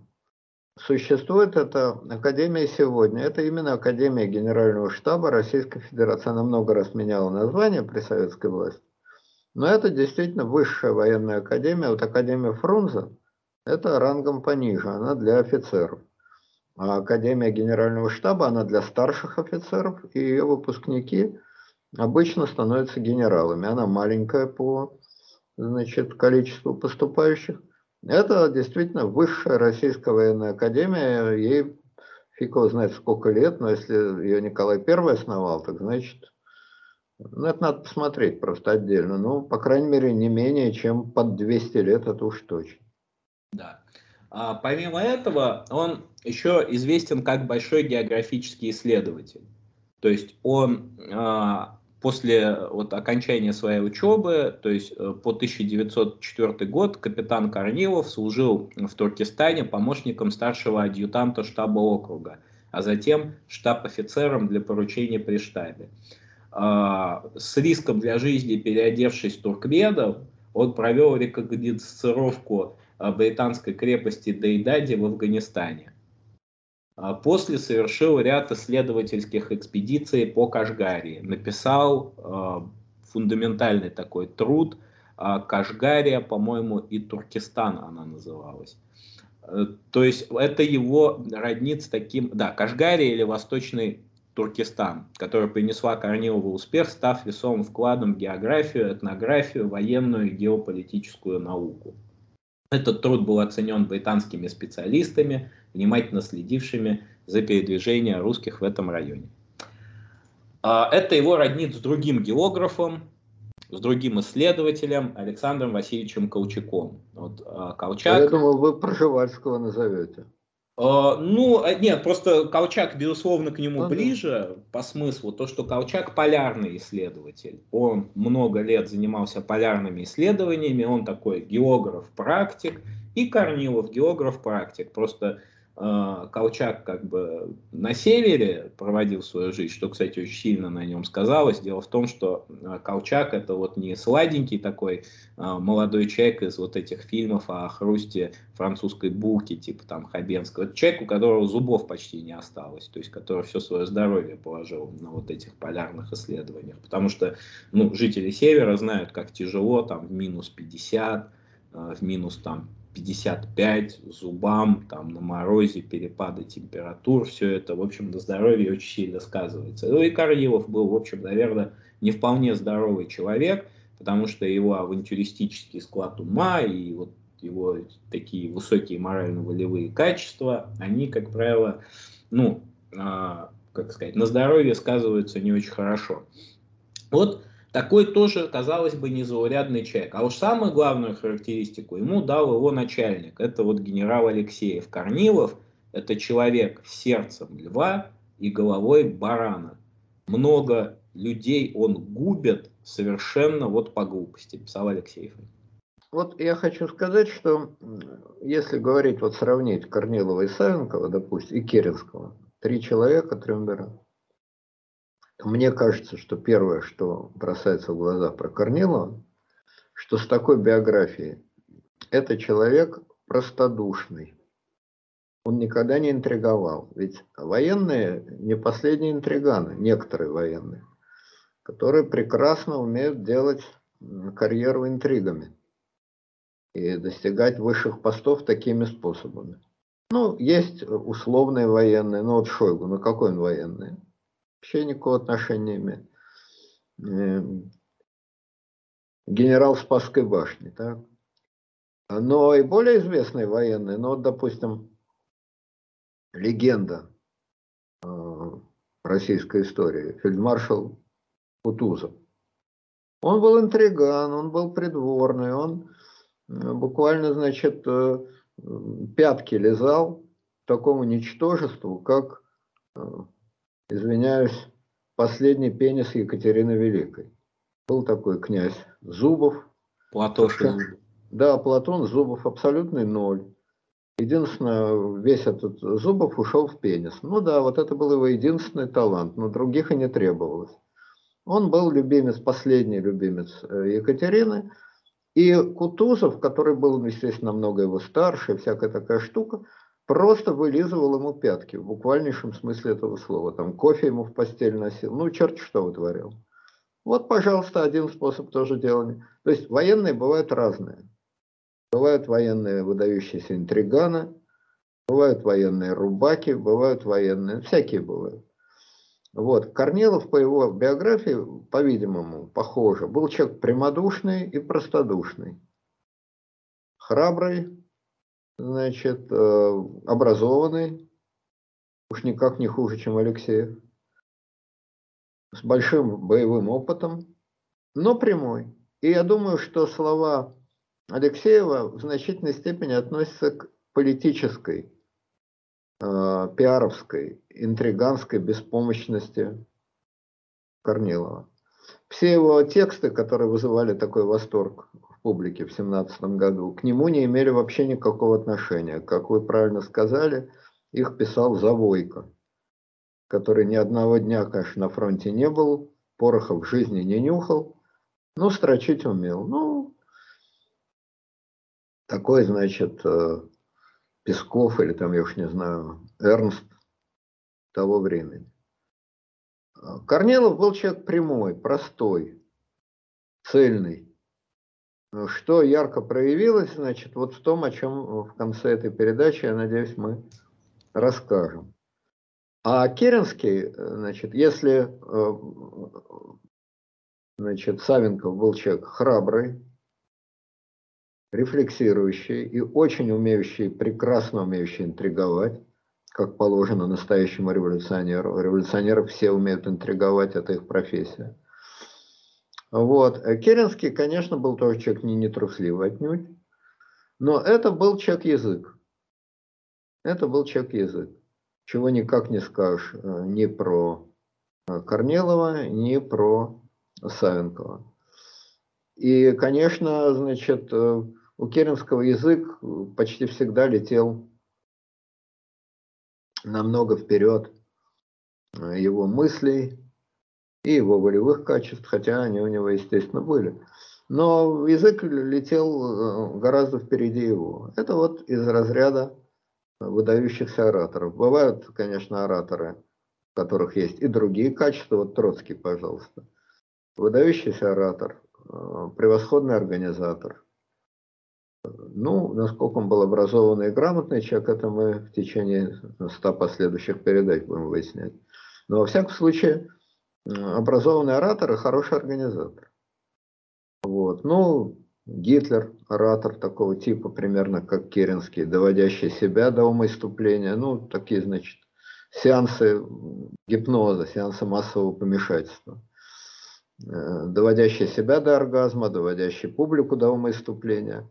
Но в отличие от Керенского, при этом хороший организатор, чего Керенский совершенно не мог и маньяк. Маньяк идеи, чего у Керенского тоже не было, потому что он был человек более широких взглядов. И маньяком идеи он, конечно, не был. Но в столкновении такого, значит, э, э, прямого и верящего людям. Ну а что Корнилов, в чем было людям не верить? Он знал, где друзья, где враги. Кстати сказать, э, будучи казахом и имея дело с э, туземцами, он привык, что да, Восток может делать тонкое, но уж коль пообещают, то выполнят. Он же не на базары восточные ходил. Он имел дело с э, военными людьми на Востоке. И он, значит, знал, что он знал, как с ними договариваться, иметь дело. А с интриганами из штабов он дело практически не имел. Придворный опыт Корнилова был равен нулю, политический опыт равен нулю, а по политическим взглядам, насколько я понимаю, он был, ну уж совсем не монархист, скорее левый. Можно сказать, он себя именовал республиканцем, то есть он был сторонником республики. Он говорил, дело в том, что э, дело в том, что Николай Александрович Романов, вот гражданин Романов, он еще еще существует. И он с большим восхищением, как и очень многие правые круги, смотрел на Корнилова. А Корнилов а, говорил, что ни в какие интриги с гражданами Романовыми, опять же, как презрительно это звучит, с гражданами Романовыми он влезать не будет. То есть он отметал с порога всякое, вот, всякое монархическое, что было. В общем, не Дроздовский. Вот будет в Белой армии такой полковник Дроздовский. Корнилов мог бы стать при иных э, стечениях теоретически, мог бы стать э, русским фашистским диктатором. Слово фашизм, э, как вы понимаете, не относится к Освенциму, мировой войне и так далее. Фашист был Хорти, диктатор Венгрии. Фашист был Муссолини, который сам до того, как на него начал благотворно влиять Гитлер, ни войн не начинал, ни концлагерей не строил. Террор, да, террор был, но это был точечный террор, отнюдь не массовый террор. Фашистом считали Пилсудского, кстати, социалиста. Почти все э, страны Восточной Европы, кроме Чехословакии, э, с конца Первой мировой до начала Второй мировой возглавлялись либо наследственными монархами, либо диктаторами. Диктаторами фашистского толка. Собственно говоря, слово «фашист» не означало на практике ничего иного, кроме того, что это диктатор, который апеллирует к более или менее широкой массе. То есть это не верхушечный аристократический диктатор, которого поставила кучка офицеров, и который смотрит на народ как на покорных крестьян. А это диктатор-популист, который обращается к массе. Хотя Хорти, например, адмирал Хорти, популистом особенно не был. Но он, конечно, был диктатор фашистского типа, то есть диктатор 20 века. Фашизм и маниакальные идеи расовой теории, мирового господства и так далее, это хорошо сочетающиеся, но совершенно не обязательно предполагающие одно другое вещи. Да. У Гитлера это сочеталось, у других это совершенно не сочеталось. Некоторый национализм, да, он при фашизме требуется. Патриотизм, да. Антилиберализм, естественно, иначе ты диктатором не будешь. Но ни идея значит, э, этнических чисток, не истребление там, э, миллионов людей, или если маленькая страна, то сотен тысяч людей. Это совершенно не, не обязательные условия фашизма. Часто совпадающие, да, но не обязательные. Конечно, э, Корнилов мог бы стать русским Муссолини, или не Муссолини, для Муссолини он был слишком, опять же, прямой и военный. Но вот русским Хорти. Русским Хорти он теоретически мог бы стать. Гораздо ближе к тому, что вы описываете, как мне кажется, Александр Васильевич Колчак. Вот, ну Колчак. да, и Колчак, конечно. Вот. Но Колчак вот. в семнадцатом году никакой вообще роли да. не играл. Колчак Он... еще в Соединенных Штатах. Вот. А, хорошо. В общем, первая дискуссия, на самом деле, вот у этого пестрого триумвирата, кстати, вот если вы заговорили о Керенском, я бы отдельно сказал такую вещь, что а, в шестнадцатом году ему почку вырезали. Он вообще человек был, которому э, сказали, что вот еще год, два, три поживешь, и все, и пора на тот свет. А, а как... дожил он до 90 лет почти. Да. Но жил он в это время особенно, то есть в 16 году ему почку вырезали, а в 17 году он жил с мыслью, что ему еще годик, годик другой и все, и на тот свет. То есть он жил как обреченный. А, и первая главная дискуссия, которая возникла среди этого триумвирата, это дискуссия насчет смертной казни в ТУ. То есть это э, идея Корнилова, но это не только смертная казнь, это военная дисциплина в ТУ и на железных дорогах. Как бы э, Корнилов, став верховным главнокомандующим, он пытался организовать тыл, понимая, что без организованного тыла войну никак выиграть не получится. Это Смертную вот казнь, извините, я просто напомню, смертную казнь по требованию Корнилова ввели на фронте 11 июля 17 то есть вернули, она была, естественно, до февральской революции, вернули. А он, Корнилов, требовал, кроме этого, на фронте это за невыполнение приказом, за, приказу за мародерство, за отказ идти в наступление и так далее. Вот. А значит, эм, он требовал смертной казни для предателей и как там у него сказано. Давайте небольшой перерывчик сделаем.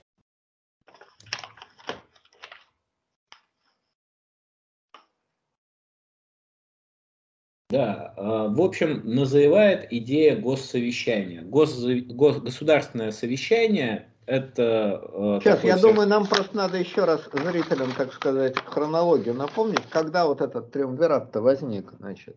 А, по существу этот триумвират возник 27 июля. Вот.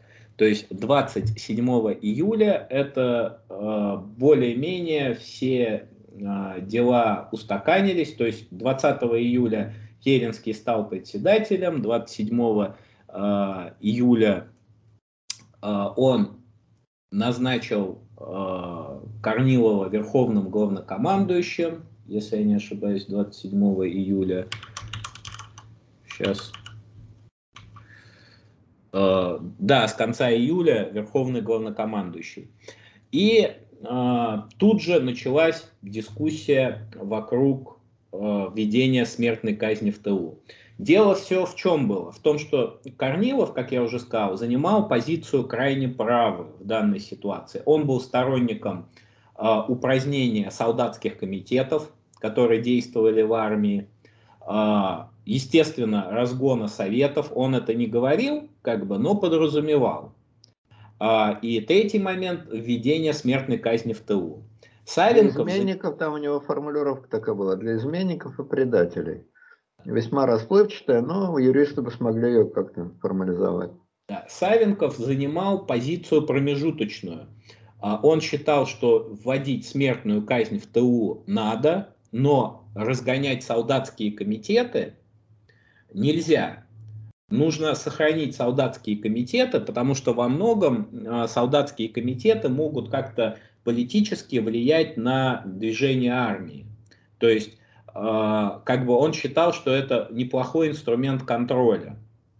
И во многом он и пытался контролировать Корнилова.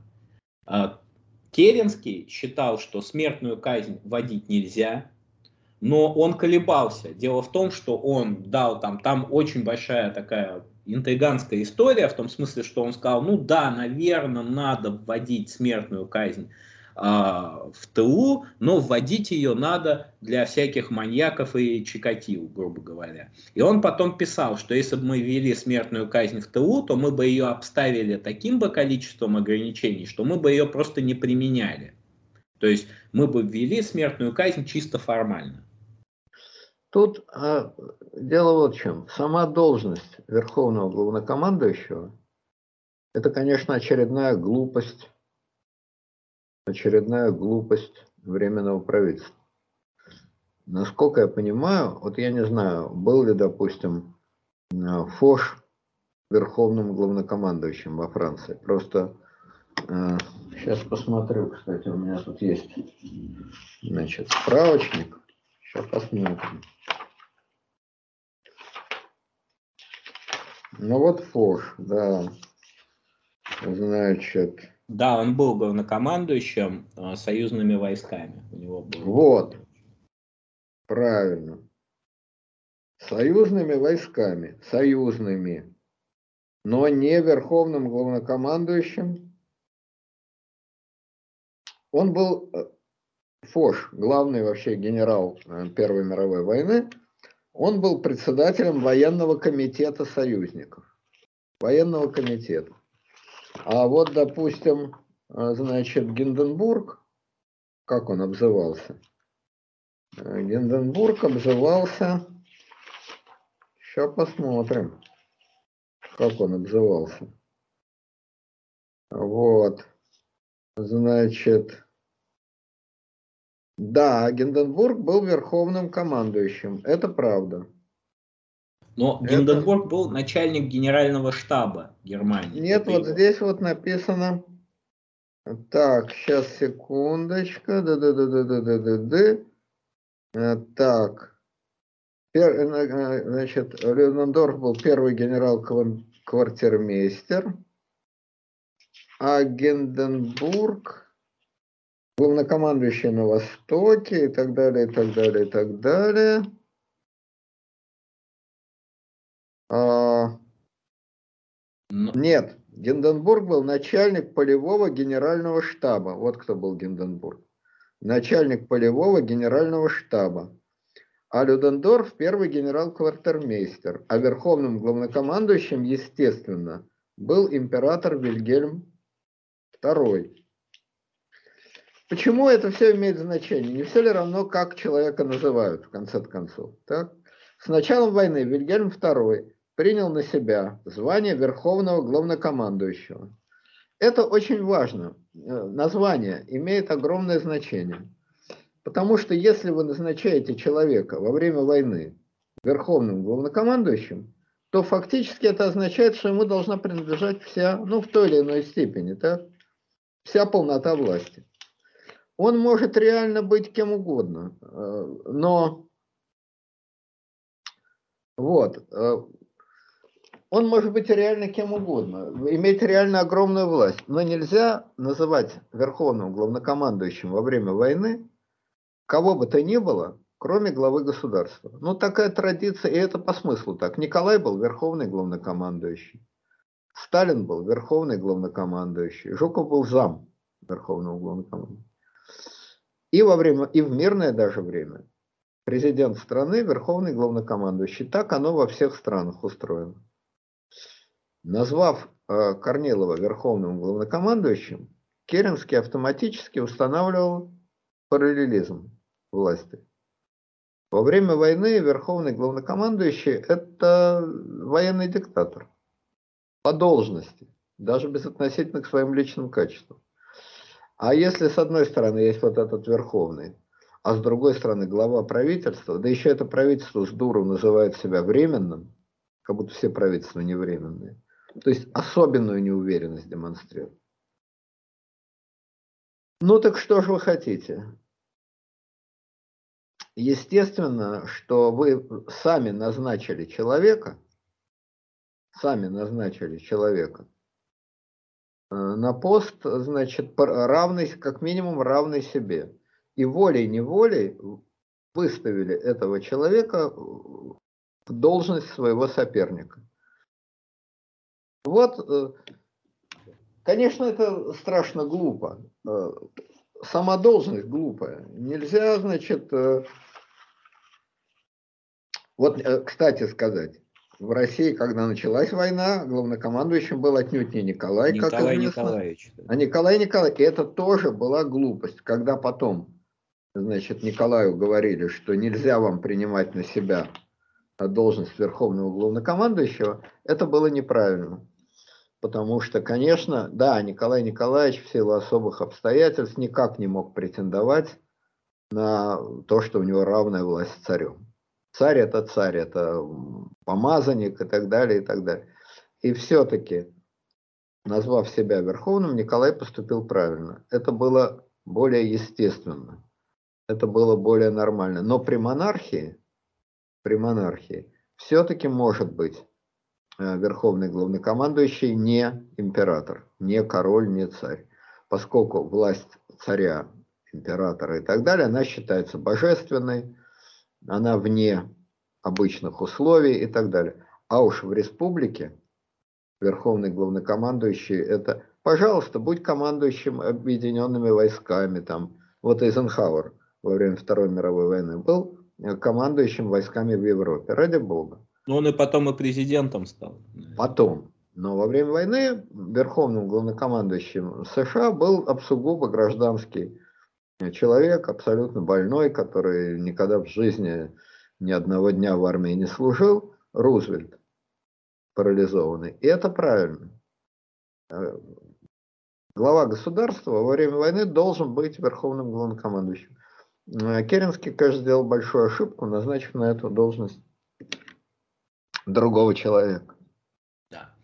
А, и вот еще какая история, что в подтверждение ваших слов. Когда Корнилова арестуют, а его будут держать в тюрьме в городе Быхов, его арестуют солдаты, и э, они будут считать, что перед ними не узник, то есть им-то пойдет приказ заточить узника Корнилова, кто-то из солдат скажет, какой это узник, это верховный. То есть э, отношение Корнилова в армии было очень-очень, он был очень-очень авторитетный человек. Храбрый, И, храбрый. Да, пять раз из плена бежал, пытался бежать. На пятый раз бежал успешно. Ну так вот, и тут 27 июля Керенский э, оформил постановление заседания Временного правительства номер 144, в котором а, было провозглашено идея созыва государственного совещания в Москве. Цель совещания определялась как единение государственной власти со всеми организованными силами страны ввиду исключительности переживаемых событий. Вот эти все неопределенные формулировки, а, что за ними стояло? Это был форум, это был очень правый форум, а, на совещании присутствовало две с половиной тысячи человек. Это 400... вообще фантастика, такого никогда не было. Нигде и никогда. Представляете себе в толпу в две с половиной тысячи человек. Это вообще офигеть можно. Да. Такого, как говорится, не бывает. Но нет, такое было на этом э, съезде народных депутатов, там примерно такой же. Фурал. Ну да, да. А, ну так вот, почему в Москве? Тоже не зря. Петроград – город революционный. Петроград – это город советов. Петроград – это город вот э, этого того, что с точки зрения деятелей с правым сознанием называется сброд, советский сброд, совет рачих, собачих и курячих депутатов, как а, называл Совдеп а, Борис Савенков, то есть рабочих, крестьянских и солдатских депутатов он называл рачьими, собачьими и курячими депутатами. А, кто был среди этих двух с половиной тысяч человек. 488 депутатов Государственной Думы всех созывов, 129 представителей от советов, э, крестьянских депутатов, 100 от советов рабочих и солдатских депутатов, 147 от городских дум, 117 от армии и флота, 313 от кооперативов, 150 от торгово-промышленных кругов и банков, 176 от профсоюзов, 118 от земств, 83 от интеллигенции, 58 от национальных организаций, 24 а от духовенства. А самыми известными э, Это, кстати, интересно, что от духовенства среди двух с половиной тысяч депутатов 24, и это на правом, на правом, так сказать, на правом собрании, то есть 1%. Это говорит о том, каким авторитетом в правой среде патриотической, государственнической, в том самом глубинном народе, да, прямых выборов от народа не было. Кстати сказать, в учредительное собрание не попал вообще ни один священник, насколько я знаю, ни один. А они активно занимались политикой, им никто не мешал тогда быть депутатами, пожалуйста, но ни одного не выбрали. Так вот, а правой среде, в государственнической, патриотической среде 1% от священников. Вот вам ответ на вопрос о том, религиозен народ или не религиозен, насколько глубинный народ доверяет церкви и так далее, и так далее. Ну, раз уж пошла такая пьянка, я возьму такого, безусловно, духовного человека, как Александру Федоровну, казалось бы, куда более верующий. Она священников называла э, напыщенными великосветскими дамами. То есть она, будучи напыщенной великосветской дамой, писала о том, что священники у нее вызывают ощущение вот этих напыщенных великосветских дам. Ей гораздо ближе было вот то, что называлось черносошное. Ну то вот есть, Распутин, да. Вот из народа. И сам патриарх имел э, ну, митрополит, точнее, имел э, статус гораздо ниже, чем Распутин. То есть это был митрополит при Распутине, а не Распутин при митрополите. Ну вот, самыми известными ораторами там были э, генерал Алексеев, Екатерина Константиновна Брешко-Брешковская, то есть бабушка русской революции. Это вот э, один из основателей, лидеров партии соци... социалистов-революционеров. Это еще а, такая дама с народническим бэкграундом. Александр Иванович Гучков выступил, кстати, а, очень близкий э, к Корнилову человек, в том плане, что он лоббировал кандидатуру Корнилова на пост военного губернатора Петрограда. Вообще с Корниловым он был в очень хороших отношениях, но они, по-моему, разругались, как это бывает. Два очень амбициозных человека. А, а, князь Петр Алексеевич Кропоткин, идеолог анархизма, Василий Алексеевич Маклаков, такой крупный либеральный деятель, Милюков, Набоков – Плеханов, Родзянко, Рябушинский, Рязанов, Саласкин, Церетели, Шульгин, Руднев. Главными... Вот вам и правы. Половина социалисты из тех, кого вы перечислили. А из правых, ну правее Гучкова уж точно никого не было. Вот вам правые, вот вам правое совещание, вот вам правое настроение в народе. Ну, Шульгин, наверное, был поправильнее. А Шульгин выступал, да? Да, Шульгин был одним из выступающих. Ну, Шульгин вообще, надо сказать, балабон, который э, всем всегда. Он и, значит, э, чуть ли не лидер националистов в Думе. Он и принимает отречение у Николая II. Он и проклинает Распутина. Он и с белыми. Он и, значит, э, в конце жизни чуть не коммунист. Ну, не коммунист, конечно, но, во всяком случае, более чем лояльный к советской власти. Шульгин такой балабон, на все руки, поэтому я бы его... Но говоря об этом совещании, мне кажется, вот что еще важно. Да, вот я секунду, я скажу только, главными выступающими, вот это было, это я хочу очень зафиксировать, был Керенский, Чхиидзе, Корнилов и Каледин. Вот, то есть два социалиста и два военных таких правых деятеля. А, а, Алексей Максимович Каледин – это один из фактически основателей белого движения. Это войсковой, будущий войсковой а, атаман Дона, который, собственно, даст начало этому белому движению. Чхидзе, понятно, это э, левый, очень левый деятель по сравнению там, с Корниловым и с Калединым. Ну и, собственно, и сам Александр Федорович. Вот Корнилов тот действительно был правый. Корнилов тот действительно был правый, это правда. Тут, как говорится, не поспоришь. Но вот что интересно, в связи с этим самым, значит, э, э, государственным совещанием, так? А, во-первых, там его встретили в Москве, в богобоязненной глубинной Москве. Глубинной патриотической Москве. Его встретили забастовкой, естественно. Первый же день забастовали, значит, а, а, значит, железнодорожники, типографии, электростанции и так далее. Ходили слухи, что буржуазных делегатов отказываются обслуживать в ресторанах половые. Тоже вполне возможно, значит.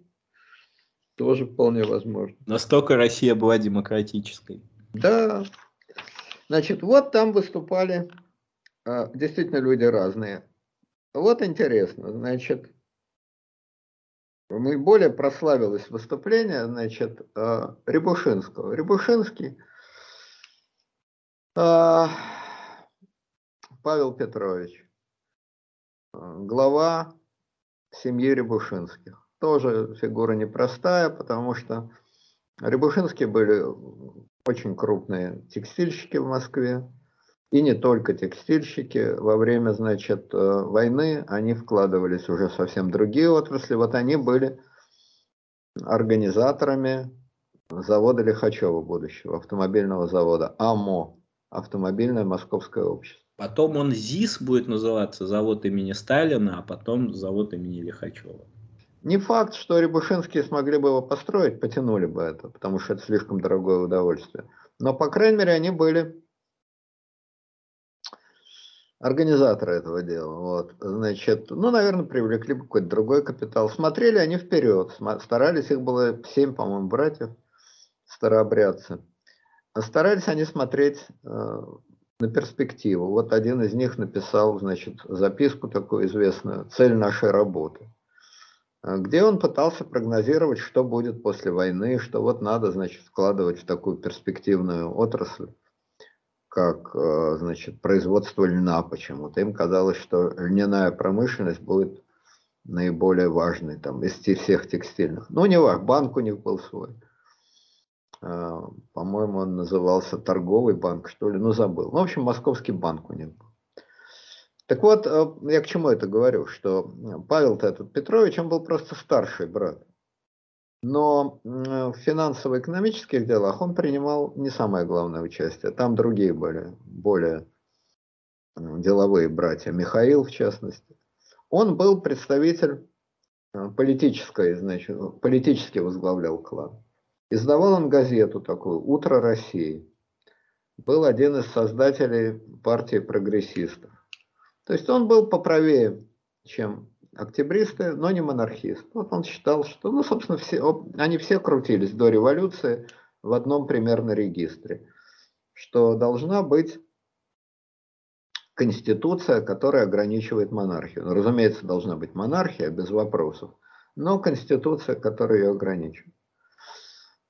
А в торгово-промышленной Москве к Рябушинским относились неплохо, а к Павлу Петровичу иронически.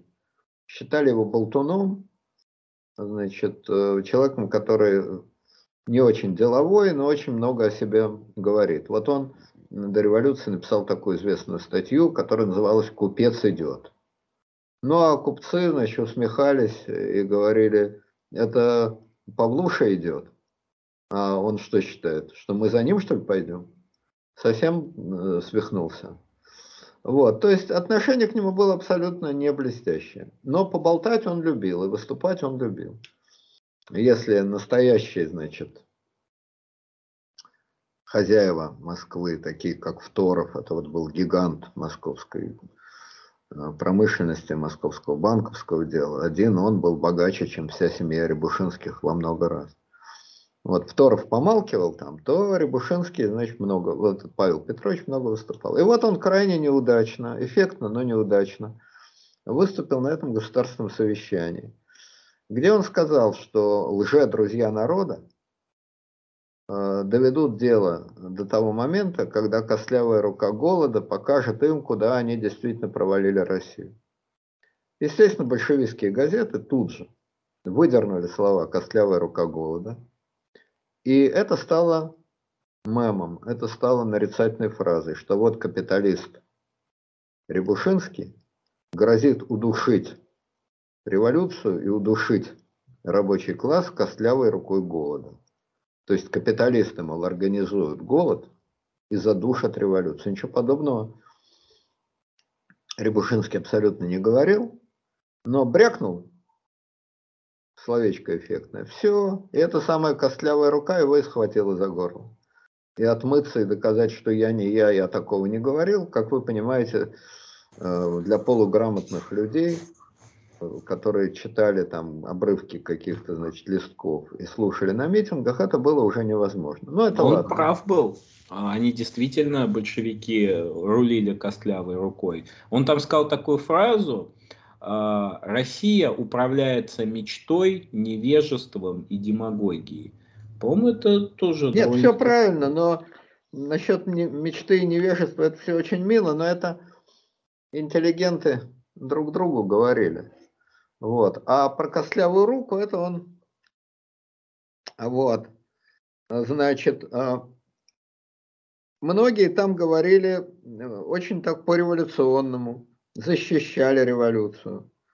Значит, вот Чаянов, тот самый знаменитый экономист Чаянов, сейчас вот вы знаете, в Москве есть улица Чаянова, он был крестьянский социалист, такой, значит, идеолог кооперативного движения. И вот на этом государственном совещании, которое преподносится как правое, выступает Чаянов и говорит, революция всегда есть революция, а не парад революционных масс. Новый строй рождается в родильной горячке. И собрание, то есть вот это государственное совещание, должно поставить свои задачи, внимание, проповедь демократической государственности. Вот вам правое, значит, собрание. Так? Бердяев там выступал, значит, и говорил, что надо защитить истинный социализм от социализма российского, который, российский социализм, есть надругательство над идеей социализма. Так? То есть, значит, вот вам опять же правое совещание, которое защищает идею социализма. Так? Значит, Ильин, любимец Путина, там выступал. И Ильин, значит, такое отмочил, что, значит, а, у Ленина сейчас в России есть преемник. И этот преемник Виктор Чернов. Чернова вообще ненавидели, считали, что он хочет реквизировать собственность помещиков. Очень, конечно, преувеличивали значение Чернова. Ну и так далее. Много там было всякой всячины. Вот, значит... Насчет Чернова я расскажу такой казус, вот, как вы закончите. Говорите, говорите. А, в общем, история там была какая? На одном из совещаний правительства а, пригласили Корнилова, а Чернов, как известно, входил в этот состав правительства. И э, Корнилов начал говорить о своих там военных соображениях, о том, как организовать тыл в связи с этим. И э, Керенский постоянно Корнилов говорил, Лавр Георгиевич, вы, пожалуйста, тут люди сугубо гражданские сидят, как бы, э, тут вот, ну, например, Виктор Михайлович Чернов сидит, как бы, ну, ему рассказывать о том, как проводить э, там рекогносцировки не надо. И Корнилов это понял следующим образом, что Чер... Чернов это немецкий шпион. А, об этом он потом написал. Да, да, да, да. Это, это мы сейчас, это, это сейчас обсудим, да. И не нужно говорить ему никаких военных планов. Да. А, вот. угу. Значит, вот что интересно. Значит, а, я вот процитирую дневник такого историка, Михаил Михайлович Богословский. Михаил Михайлович Богословский был историк, э, при, уже при советской власти его выбрали академиком, но отнюдь не значит, э, потому что он сочувствовал советской власти, просто так по времени совпало. Его академиком выбрали еще, когда советская власть была в академию не лезла особенно. Он был реакционер, антисемит, монархист, историк, ну историк, да, вот академик. Он был специалист по истории Петра Первого. Прославился тем, что написал очень подробную историю Петра Первого, чуть не по дням.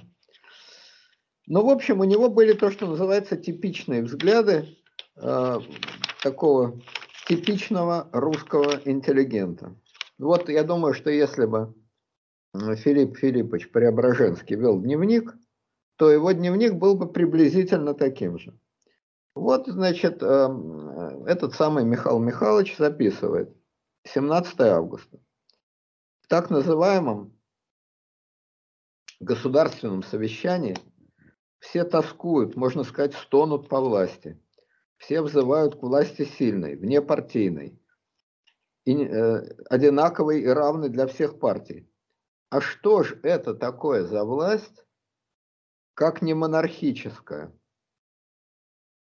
Каким образом партии могут создать внепартийную и над партиями стоящую власть?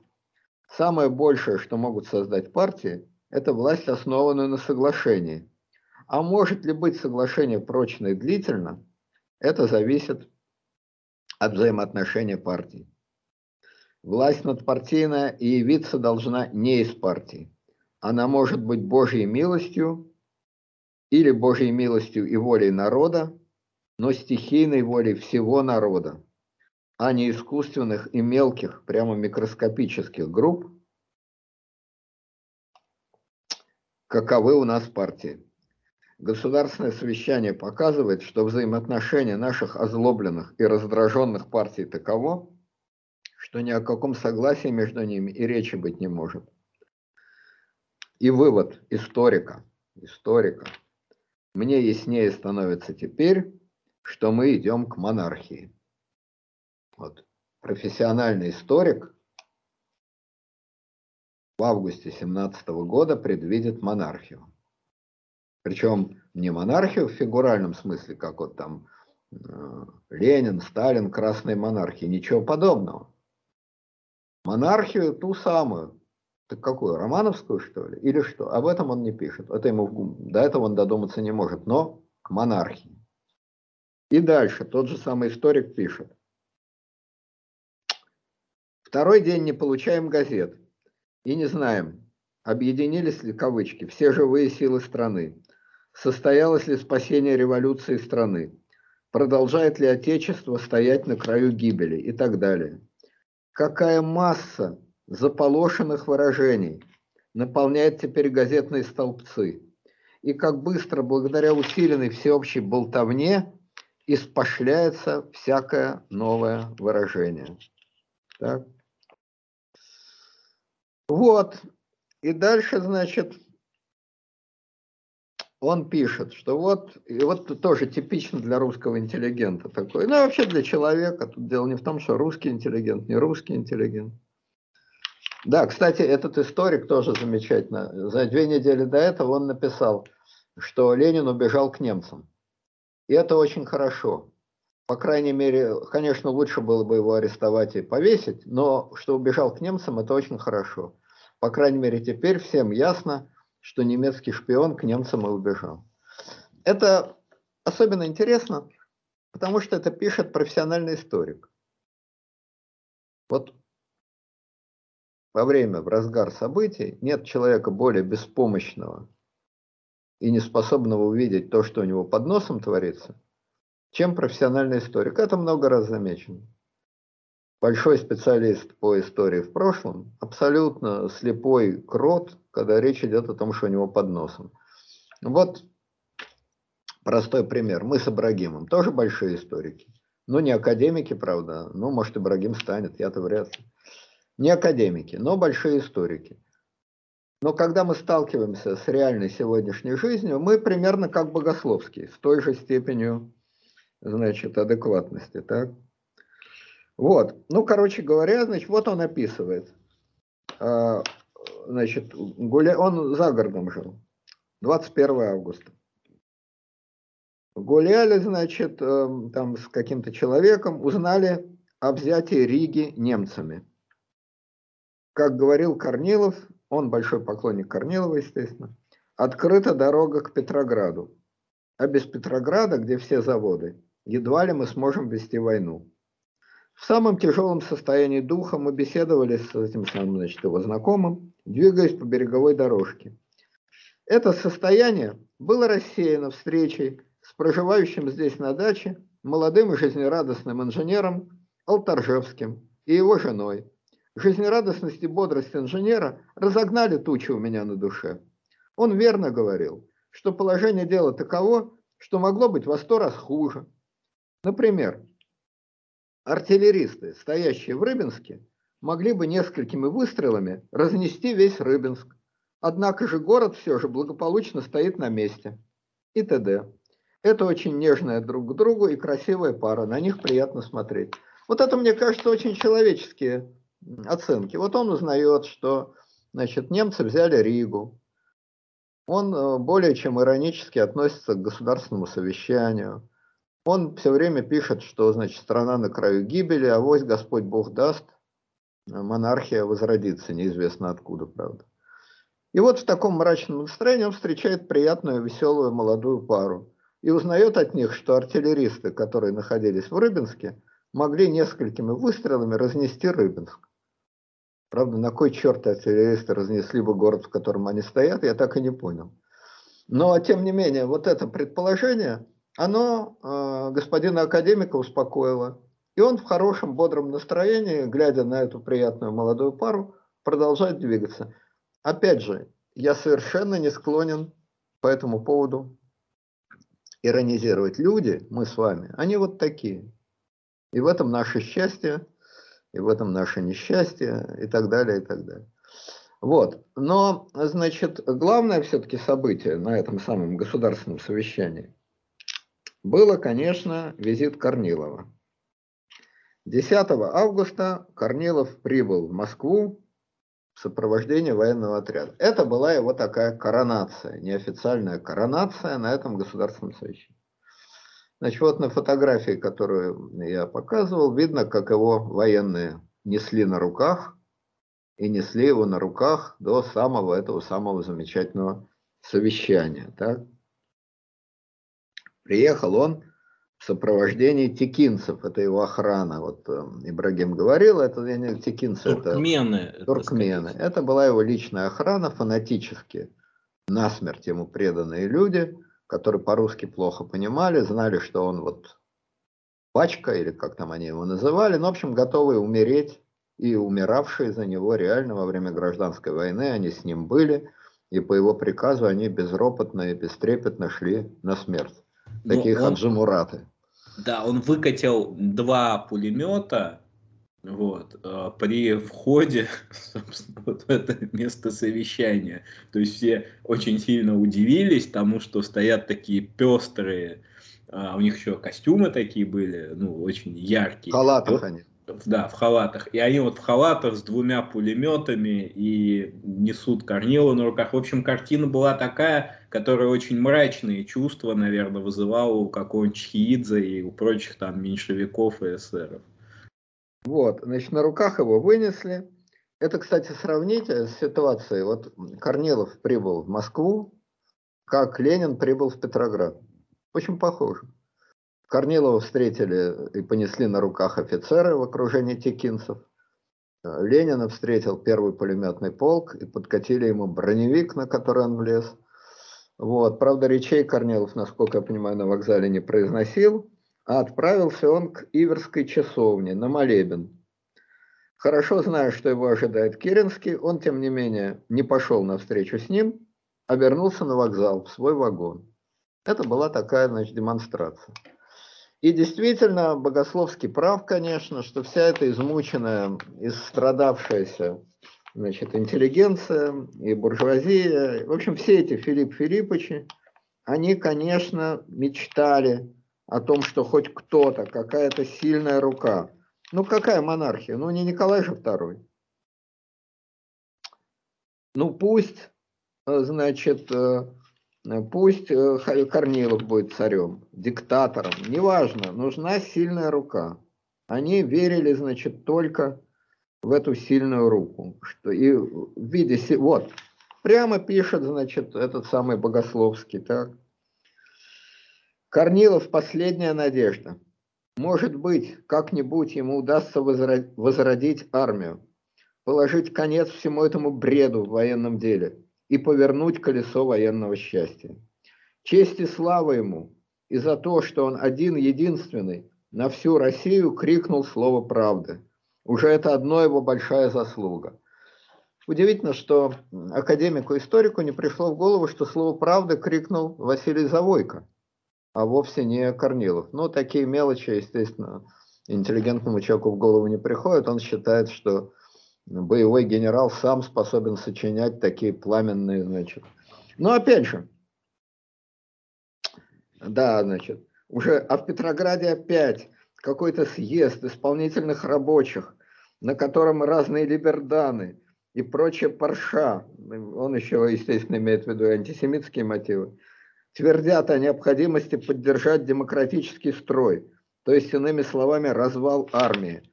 Один идиот договорился до того, что нужно насильно притянуть буржуазию к власти. Кто же этот идиот, интересно, о котором он пишет?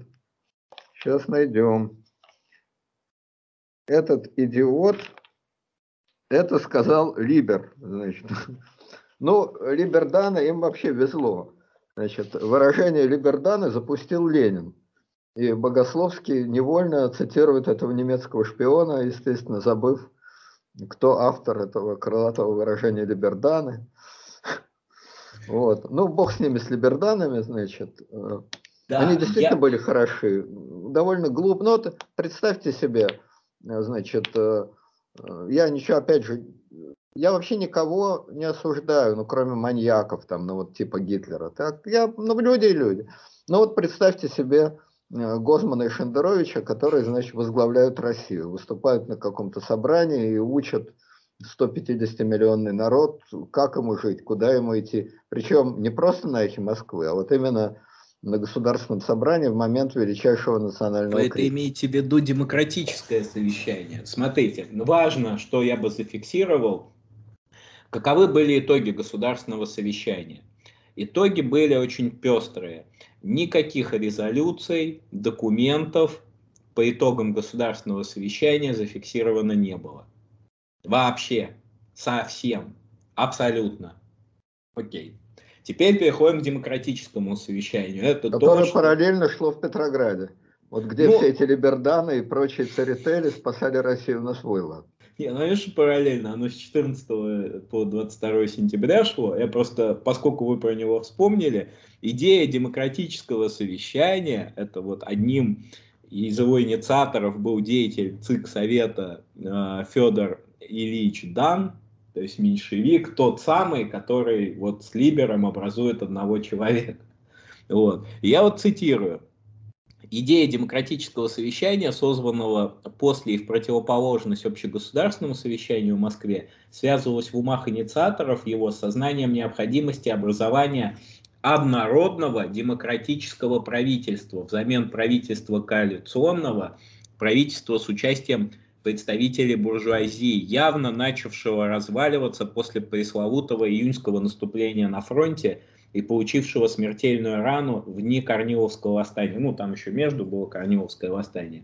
Я не берусь утверждать, что все руководящие члены Центрального исполнительного комитета так именно смотрели на задачи демократического совещания, но могу категорически утверждать, что так именно смотрели на них наиболее видные члены ЦИК. И такова именно была моя собственная точка зрения.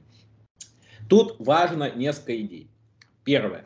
Это однородное демократическое правительство, которое очень быстро превратится в однородное социалистическое правительство. А Почему? я не понимаю, а кто же там из буржуазии-то был в правительстве? Терещенко, что ли, один или кто? А, Коновалов. Коновалов ну, там и Коновалов, и ну, мно, ну, получается, ну, Вердеревский, конечно, был адмирал, как бы, но все-таки человек скорее знатный, нежели чем левый.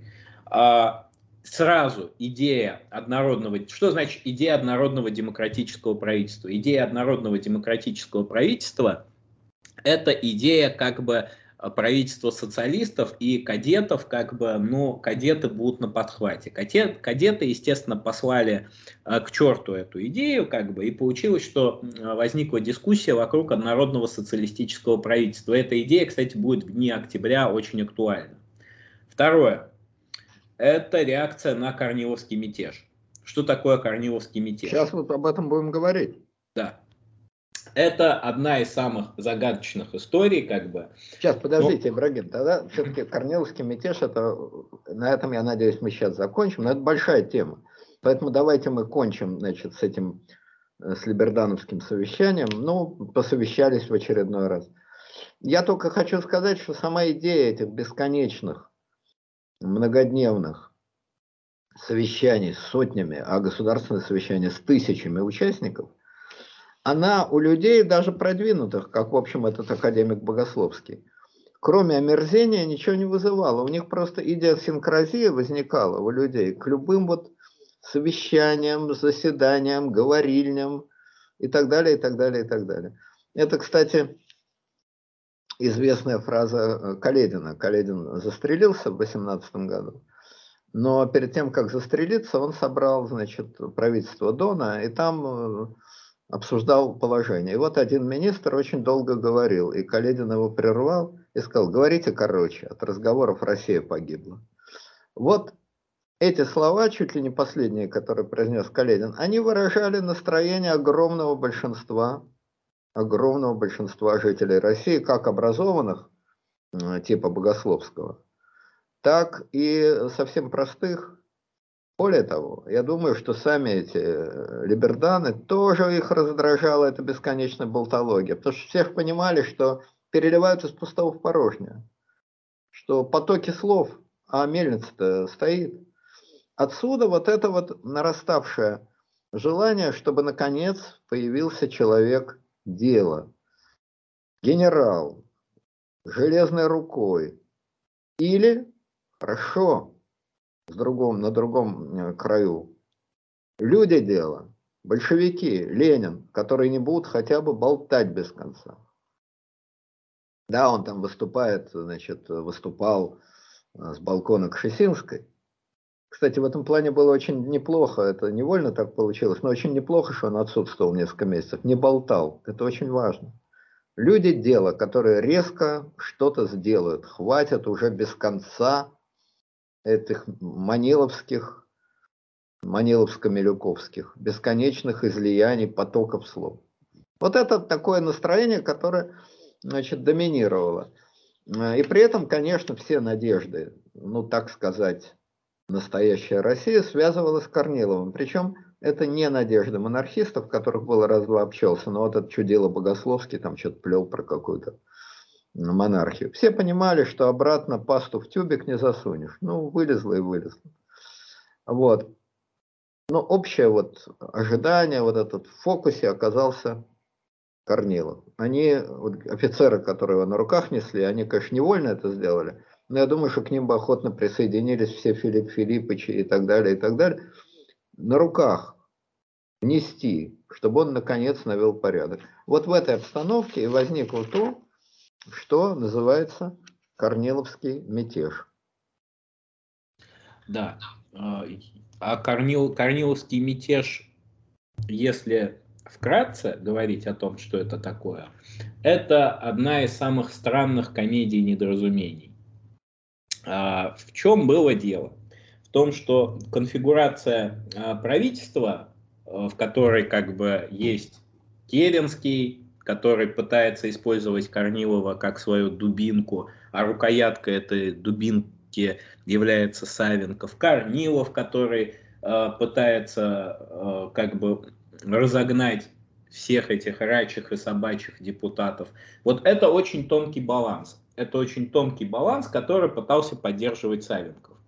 Но вдруг, откуда ни возьмись, ниоткуда не взялось, возник такой деятель, как Владимир Львов, который э, долго искал себе применение, он долго искал себе применение и решил э, прийти к Корнилову и спросить, а ты, собственно, Лавр Георгиевич, что хочешь-то? Давайте я прочитаю про Львова, потому что он возник на одну секунду, как черт из табакерки, да. и исчез. Это Но бывший... это был вполне реальный человек, и такой человек довольно известный, с историей, с бэкграундом. Да, бывший обер-прокурор Священного Синода. Вот. Значит, читаю. Львов Владимир Николаевич. Русский, православный, потомственный дворянин. Окончил юридический и историко-филологический факультеты Московского университета. После выхода из университета готовился к поступлению в монастырь. Вольнослушатель Московской духовной академии. С 1900... Ну, в монастырь не пошел. Духовной карьеры не начал делать. А в 1907 году член Самарской губернской земельной управы, член Союза 17 октября, депутат Государственной Думы 3 и 4 созывов от Самарской губернии. То есть вполне почтенный человек, кстати, довольно крупный помещик. Было у него 4600 десятин в Бугурусланском уезде Самарской губернии. Вообще семья Львовых хорошая, элитная дворянская семья.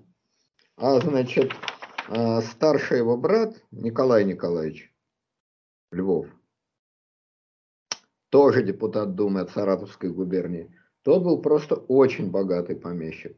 У него было аж 29 тысяч десятин. То есть это один из действительно по-настоящему крупных помещиков России. Владимир Николаевич был победнее, но, понимаете, 4600 десятин тоже на дороге не валяется. Человек он был сильно православный, и было у него пятеро детей, один из которых, Василий, принял монашество за границей уже. По стриге получил имя Нафанаил, а с 46 года был правящим архиереем Брюссельской и западноевропейской епархии РПЦ за рубежом, а с 1951 года возглавлял епархию в Северной Африке. То есть это такая вот, значит, э, дворянская, сильно религиозная семья, а сам Владимир Николаевич, многодетный этот папаша, он, значит, такой был несколько чересчур болтливый, богатый помещик, депутат Думы, краснобай, октябрист и всякая такая штука. Естественно, а во время войны он входил в прогрессивный блок, но это само собой разумеется. А после февральской революции входил во временный комитет Государственной Думы. Вот.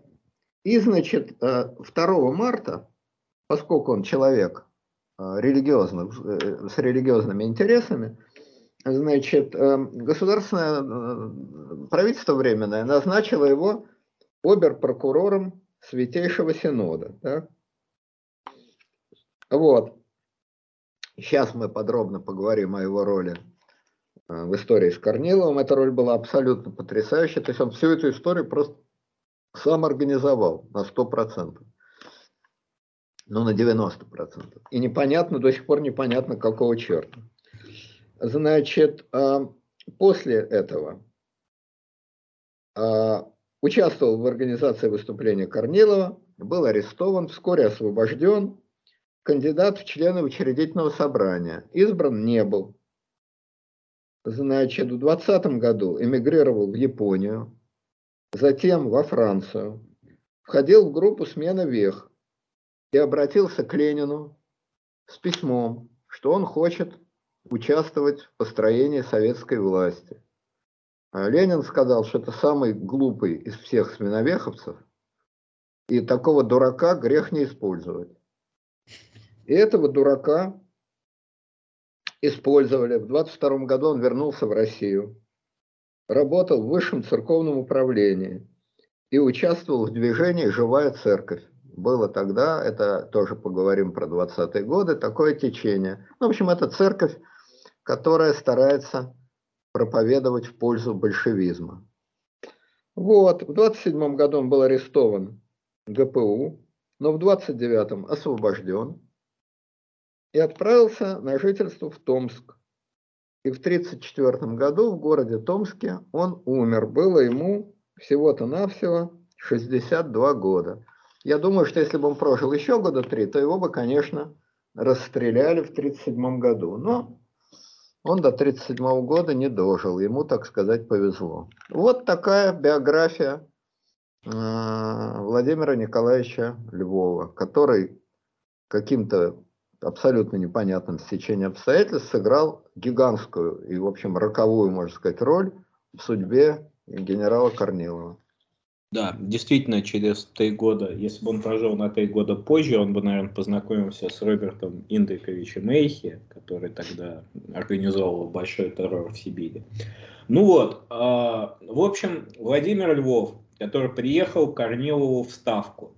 И вроде как это их беседа проходила в таком формате интервью. То есть Львов спрашивает, Лавр Георгиевич, вы что хотите? Ну, Корнилов говорит, вот что он хочет. А ставка Это... находилась, чтобы многие забыли, в городе Могилеве. Да. И э, после этого совещания знаменитого из Москвы Корнилов вернулся к себе в Могилев. Да. И Корнилов говорит, что как бы вот нужно как-то справиться с советами, нужно как-то справиться с вот, это, с вот этими всеми комитетами, комитетчиками и прочее, и прочее, и прочее. Но справиться это как бы можно очень по-разному. А, то есть он говорил там о том, чтобы устранить совдеповские органы. Но устранить ведь можно, как их просто распустить можно, а можно их повесить на столбах. Вот это ключевое. Львов это понял следующим образом. Он приезжает к Керенскому и говорит, Александр Федорович, а вы что хотите-то? Давайте как-то, ну, он по существу захотел занять позицию Савенкова, то есть стать вот такой смычкой, как вот это вот ленинский термин такой, а, между Корниловым и Керенским. А Керенский ему не доверяет. Он как бы неохотно ему что-либо рассказывает, но э, очень охотно пытается расколоть его. То есть он говорит, вы откуда ко мне приехали? Тот говорит, ну от генерала Корнилова как бы. А, и что говорит генерал Корнилов? А, и он говорит, генерал Корнилов говорит о том, что надо уничтожить Совет. То есть, как бы, Бахшарах. А, не, а Керенский-то понимает, что не так давно он писал телеграмму в ставку Корнилову о том, что неплохо было бы выдвинуть какие-то части в Петроград на случай, если опять какой-нибудь там первый пулеметный полк, второй пулеметный полк, в общем, снять с фронта какую-то часть. На фронте же все равно они там все гниют, как бы вот пусть гниют в Петрограде. И по приказу Корнилова выдвинулся конный корпус генерала Крымова. А конный корпус генерала Крымова шел на Петроград. Это все вот события 25, с 25 по 30 августа 2017 года происходит. А, и тут Керенский думает, так, Корнилов хочет избавиться от всех вот этих социалистических органов. Ну, как бы Львов очень заострил его слова, то есть глухой телефон такой. То есть, Керен, э, может быть, Корнилов и не говорил как бы э, Львову о том, что он хочет э, там кого-то перевешать. Но Львов как бы выболтал все чаяния Корнилова Керенскому. И Керенский взял Львова за пуговицу, под, подтащил к телеграфному аппарату и начал телеграфировать вставку Корнилову как бы. Лавр Георгиевич, это правда вообще, что вот э, вы хотите, мягко говоря, избавиться от вот этих вот советских деятелей? Корнилов вроде прочитал и по телеграфу говорит, ну, в общих чертах Львов мои слова передал верно. И тут у Керенского встали волосы дыбом, как бы. То есть, э, получается, каким образом, что это не Корнилов э, дубинка в его руках, а он как бы жалкий адвокатишка, который чисто будет сидеть номинально в Петрограде, на Корнилов-то у него всю власть заберет. И этот конный корпус генерала Крымова, он и идет не чтобы как бы защищать временное правительство, а чтобы разогнать советы, чтобы разогнать либерданов, чтобы разогнать всех, кто слушает либерданов. В общем, всю эту стихию загнать обратно в подворотню. Но Керенскому это категорически не нравится. Он, правда, Керенский не знает, что конный корпус никак не может взять город. Это не части военно-революционного комитета. Конный корпус не может контролировать город. А, то есть тут мы можем с точностью сказать, что Корнилов не рассчитывал поднять восстание с помощью этого конного корпуса Крымова. Но Керенский тут же телеграфирует вставку и говорит о том, что Корнилов отправляется в отставку с поста Верховного Главнокомандующего. Корнилову приходит от телеграмма, он немножко удивлен, мягко говоря, и пишет, что он не собирается слагать себя полномочия и не собирается останавливать конный корпус генерала Крымова. И вот это уже чисто юридически называется мятеж. Если Корниловского заговора, скорее всего, не было, а точнее он был где-то в прекраснодушных мечтаниях Корнилова о том, что надо просто перевешать несколько социалистов, рассчитывали же как, как он в беседе с Деникиным, например, это обсуждал. Он говорит, ну да, рано или поздно придется повесить несколько вот этих вот Лениных, и тут его Деникин спрашивает, а как на это отреагирует э, Керенский. Говорит, ну, Керенский, наверное, будет против. Ну, с другой стороны, как бы мы же ничего против него не имеем. А как Савенков? А Савенков, наверное, Савенков как-то согласится с нами. То есть вот это вот а, обсуждение за чашкой чая просто болтовня. Это никакой не заговор. И заговора Корнилова действительно не было. Хотя где-то, опять же, на периферии его сознания, наверное, он хотел бы, чтобы так оно и было. Но вот Корниловский мятеж – чисто с юридической точки зрения. То есть что такое мятеж? Это не подчинение военной власти, власти гражданской. Керенский ему телеграфировал, что э, вы потеряли доверие премьер-министра, все, отправляйтесь в отставку, останавливайте конный корпус. Но Корнилов отказался это делать. И в этом и вся суть Корниловского мятежа. В итоге, кстати, Крымов доехал до Петрограда, он как раз попал в этот момент, когда там Владимир Львов, Керенский, вот эта игра с телеграфным аппаратом, вот, и стал вот этим идиотом у телеграфа. И Крымов пытался ему объясниться, что конницей кавалерии он не может взять никаким образом Петроград. Кстати, пока он дошел, дошел вот в действительности он один, потому что Советы, они же живут с какой мыслью, что сейчас Крымов дойдет до Петрограда и всех нас перевешивает. И навстречу корпусу Крымова отправили делегатов мусульманского съезда. И делегаты мусульманского съезда, а у Крымова было большое количество кавказцев в его кавалерии, то есть была так называемая дикая дивизия. И деятели мусульманского съезда говорят, слушайте, братья мусульмане-то, вы идете не защищать временное правительство, вы идете вешать советских деятелей, Разве это принесет счастье народам Кавказа? Вот. Не принесет это, не нужно это народам Кавказа. В общем, его вот эта мусульманская э, дикая дивизия, которая была в составе корпуса Крымова, она там просто и забастовала, замитинговала. Доехал сам Крымов там с какой-то небольшой частью своего корпуса.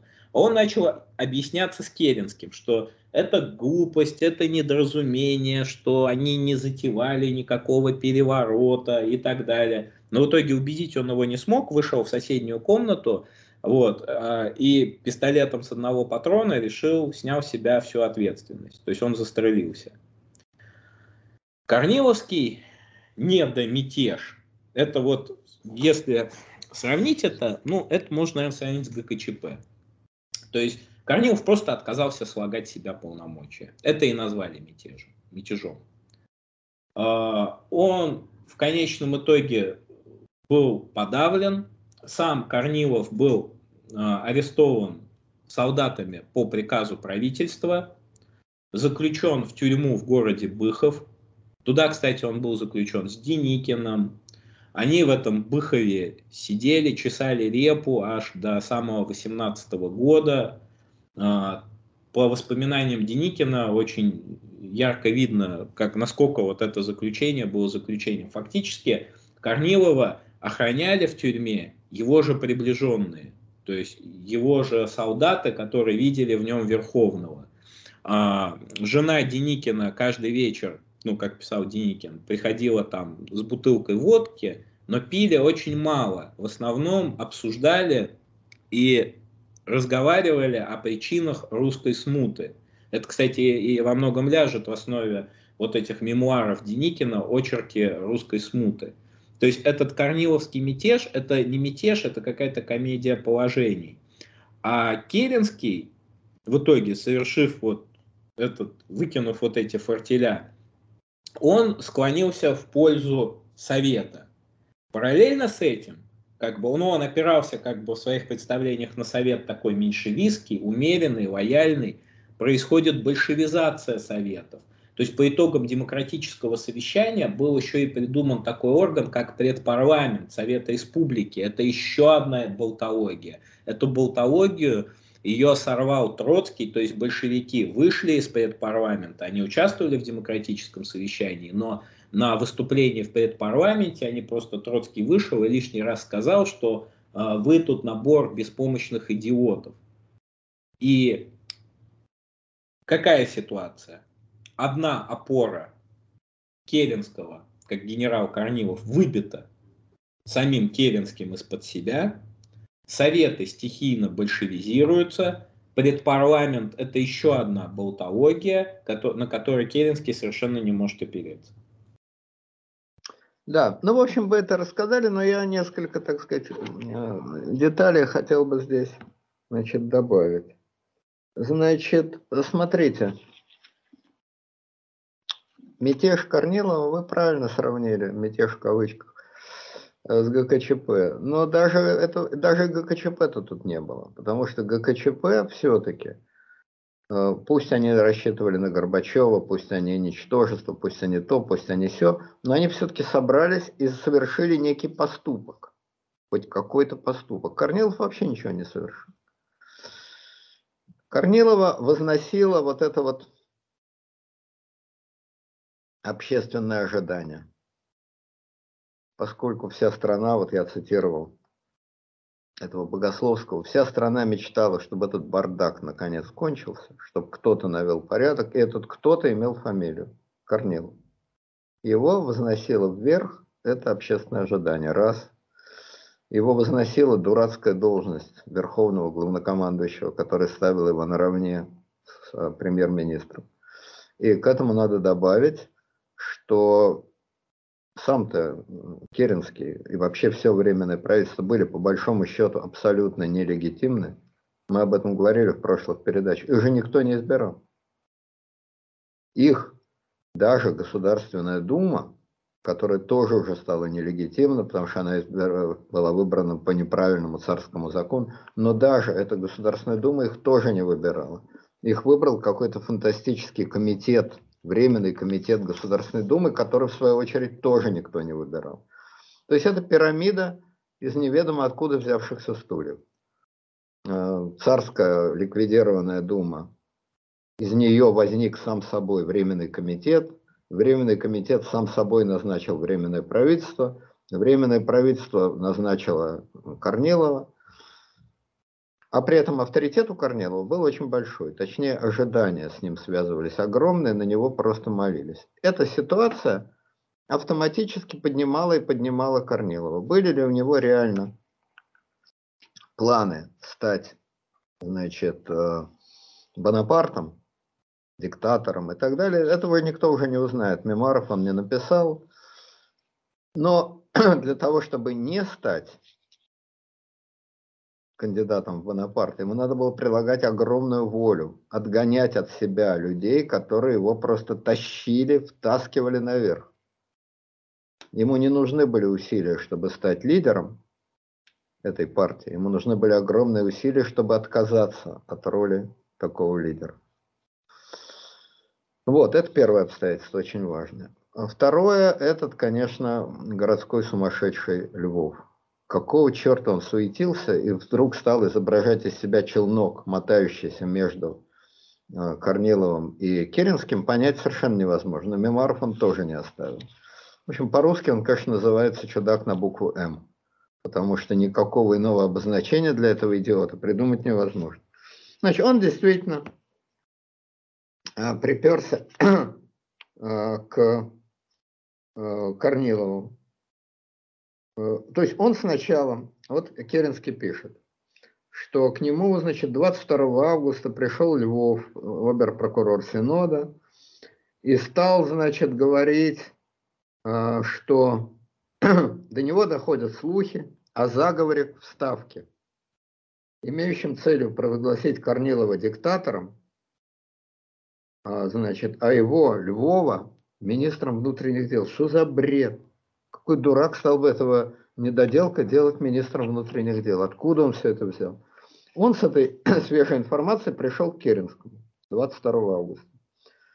Керенский в мемуарах написал, что среди посетителей было немало спасителей Отечества, и он не обращал на них никакого внимания.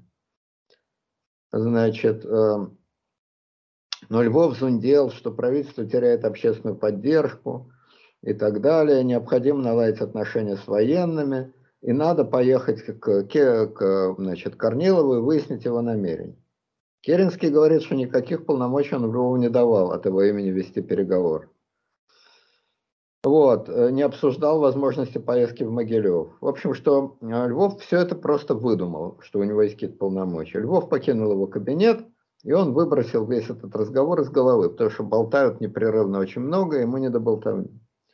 Львов же вместо этого поехал, значит, э, в Москву, переговорил с друзьями, и они выработали такой меморандум.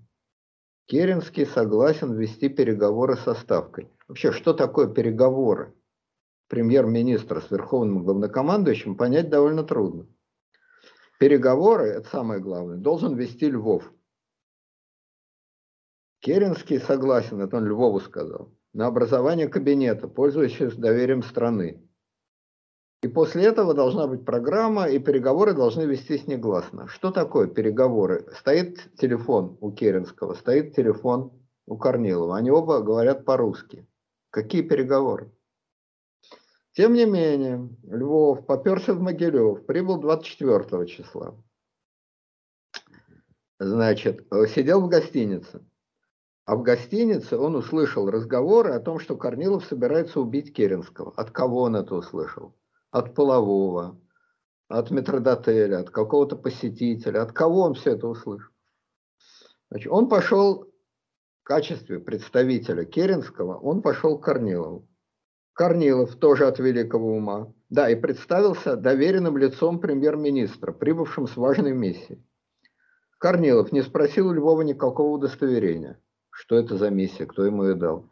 Корнилов не догадался подойти к телефону и позвонить Керенскому или послать телеграмму. Нет, он принял всю эту болтовню этого полудурка за чистую монету и начал с ним вести переговоры. Значит, а, Львов сказал, что спасти Россию можно, предоставив Керенскому диктаторские полномочия, создав директорию, в которую войдет Корнилов, или сделав диктатором Корнилова, а Керенского и Савенкова его министрами. А, значит, на что Корнилов от великого ума сказал, что если Керенский предлагает, не Львов, а Керенский предлагает ему, Корнилову, стать диктатором, то он, Корнилов, согласен.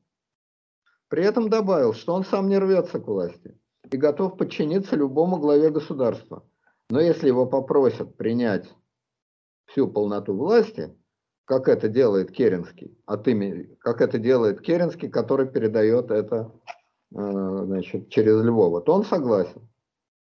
Ввиду неизбежно назревающего большевистского переворота в Петрограде. А после чего, ввиду этого переворота, он, Корнилов, предлагает Керенскому и Савенкову приехать в Могилев, где бы они вместе могли обсудить состав нового кабинета. После этого Львов уехал в Петроград. А начальник штаба Корнилова, генерал Лукомский, задал Корнилову простейшие вопросы. А почему Корнилов вообще верит Львову? Спросил ли он его верительные грамоты? Нет, ответил Корнилов. Почему Савенков не выяснил предварительно мнение Корнилова об изменениях в кабинете? На это Корнилов тоже пожал плечами. Значит, э, тем временем Львов помчался в Петроград, приехал к Керенскому. Если в разговоре с Корниловым он представился как доверенное лицо Керенского, то в разговоре с Керенским он выступил как доверенное лицо Корнилова. Ничего не сказав Керенскому о том, что он предложил Корнилову на выбор три варианта, он заявил, что Корнилов требует диктаторских полномочий. Как вспоминает Керенский, услышав это, он рассмеялся. Но он попросил Львова письменно изложить требования Корнилова. Вот что написал Львов. Генерал Корнилов предлагает, первое, объявить Петроград на военном положении – Второе. Передать всю власть военную и гражданскую в руки Верховного Главнокомандующего. Отставки всех министров, включая Керенского. И передача Временного управления товарищам министрам. Впредь до образования кабинета Верховным Главнокомандующим. То есть этот Хлестаков, дважды Хлестаков, сначала наболтал э, чепуху Корнилову, что он представитель Керенского. Потом наболтал Керенскому, что он представитель Корнилова. И сталкивал их лбами. Если бы Львов причем оба ему поверили, что самое замечательное в этой истории. Ну, Керенский ему в меньшей степени доверился. Он все-таки это все записал и под, под телеграф еще у Корнилова переспросил. Сейчас э, об этом я тоже. Но если бы Львов был агентом Ленина, агентом немцев, агентом еще чьим-то, то это было бы понятно.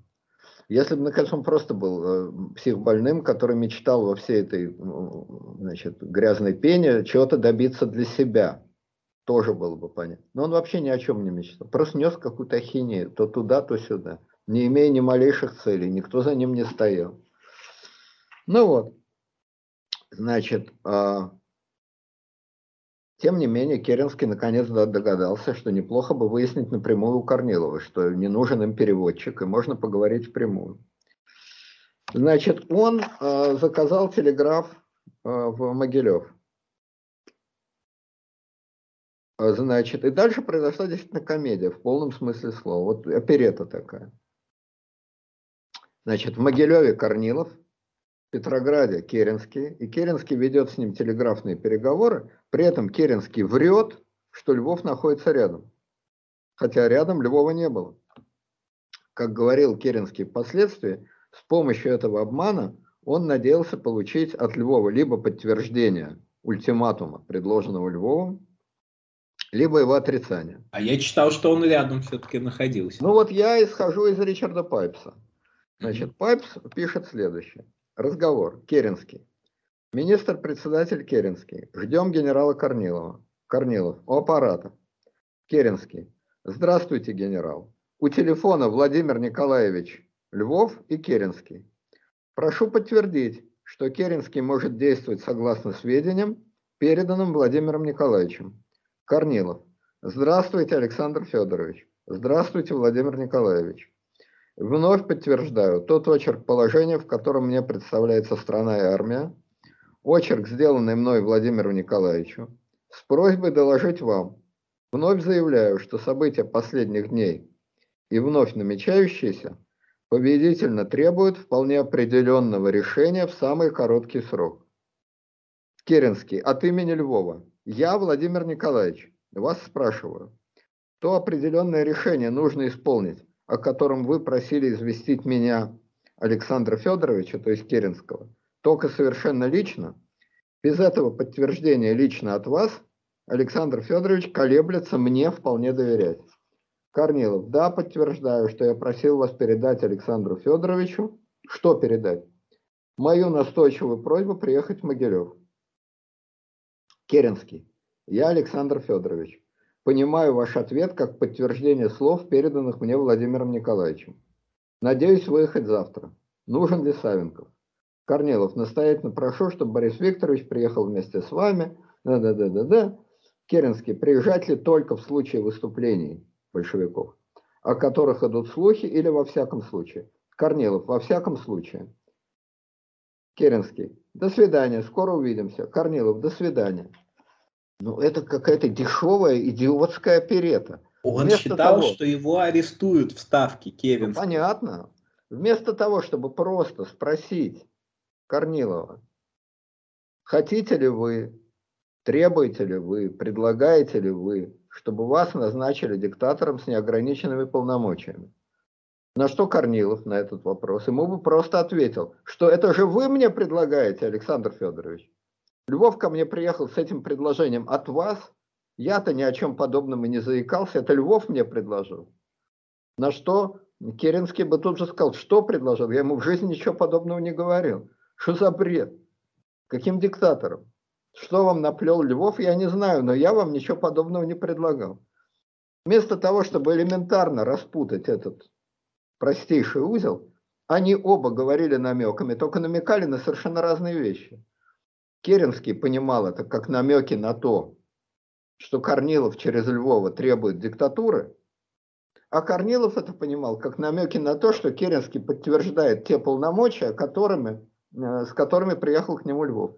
Ну, это классическая оперета, комедия, когда э, два человека говорят об одном и том же, но имеют э, одни слова, но имеют в виду совершенно разные вещи. Так? Муж, жена и любовница. Ну вот абсолютно классический треугольник. Да? И вот потому, что эти два идиота, Керенский и Корнилов, не могли друг с другом поговорить прямо по телеграфу, чего они боялись?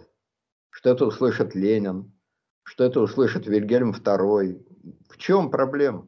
Почему два русских человека, говоря по телеграфу, не могли говорить прямо, тем более в такой ситуации? Но они говорили, один имел в виду Адилию, а другой имел в виду Адетту.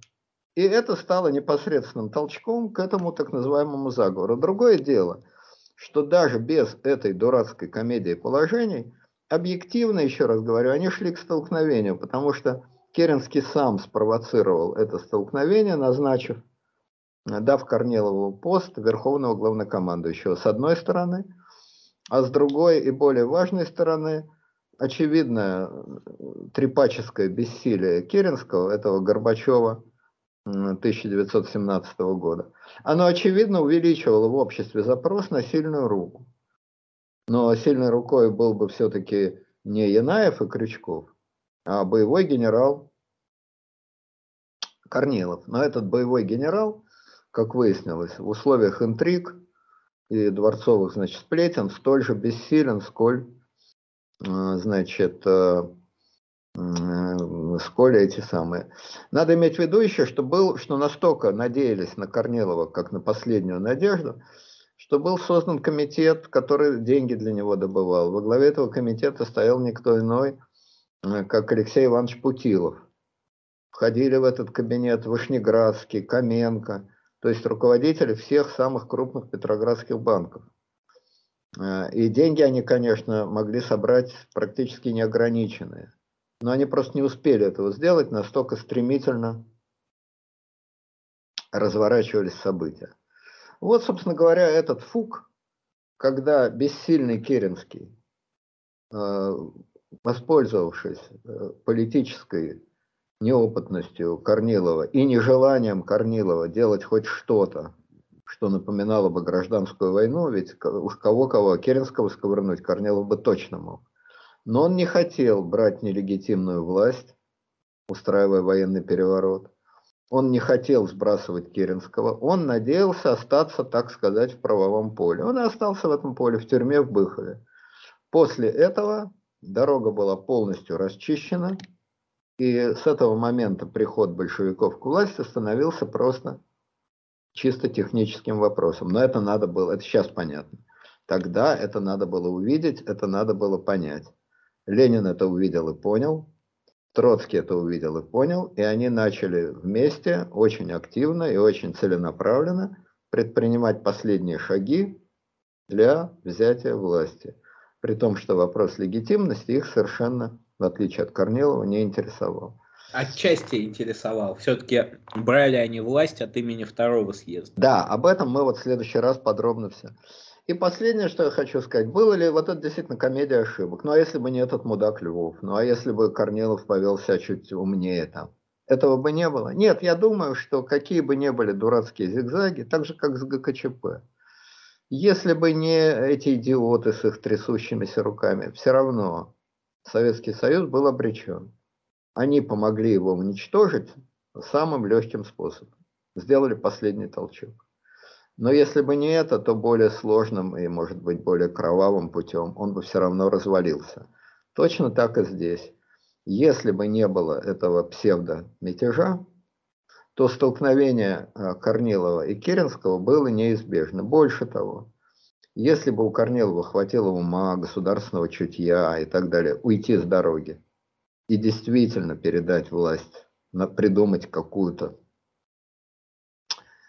какую-то квазизаконную форму передачи власти Корнилову и назначения Корнилова диктатором, тогда, да, появлялся шанс на военную диктатуру, которую бы потом назвали военно-фашистской диктатурой. Еще раз повторяю, слово фашизм это абсолютно не всегда ругательство, это просто форма диктатуры, опирающаяся на определенные слои населения. Но это отдельная песня как понимать, как трактовать слово фашизм. Ну, скажем так, корпоративное государство. Корпоративное государство, пожалуйста.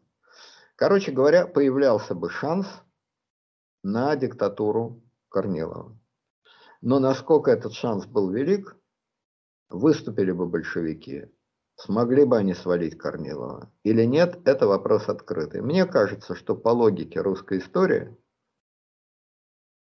лифт должен был все-таки врезаться в землю и разлететься на куски, а не застрять в 5 сантиметрах от земли, зависнуть. Вот лифт российского государства свободно падал, и он должен был грохнуться об самый низ и разлететься. Как говорится, вино налито, его надо пить. Процесс должен был закончиться катарсисом вариант остановления, что лифт завис, чуть-чуть не грохнувшись об землю, да, теоретически возможен, но практически, мне кажется, он был маловероятен. И если бы даже Корнилов взял власть, совершенно не факт, что он действительно сумел бы навести тот самый порядок, разогнать, перевешать, загнать большевиков в подполье и так далее. Но в любом случае, это тема для утопических романов из жанра альтернативной истории. Что было, то было. Никому неведомый, всеми забытый и совершенно справедливо забытый.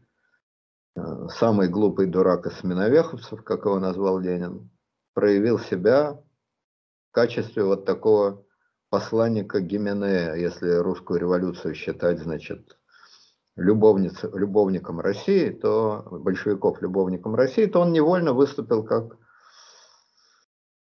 посланник. А в общем, Львов сыграл просто роль такого, значит, вот судьба стучит, как в девятой симфонии. Та-та-та-там. Вот э, Львов такой дурачок, значит.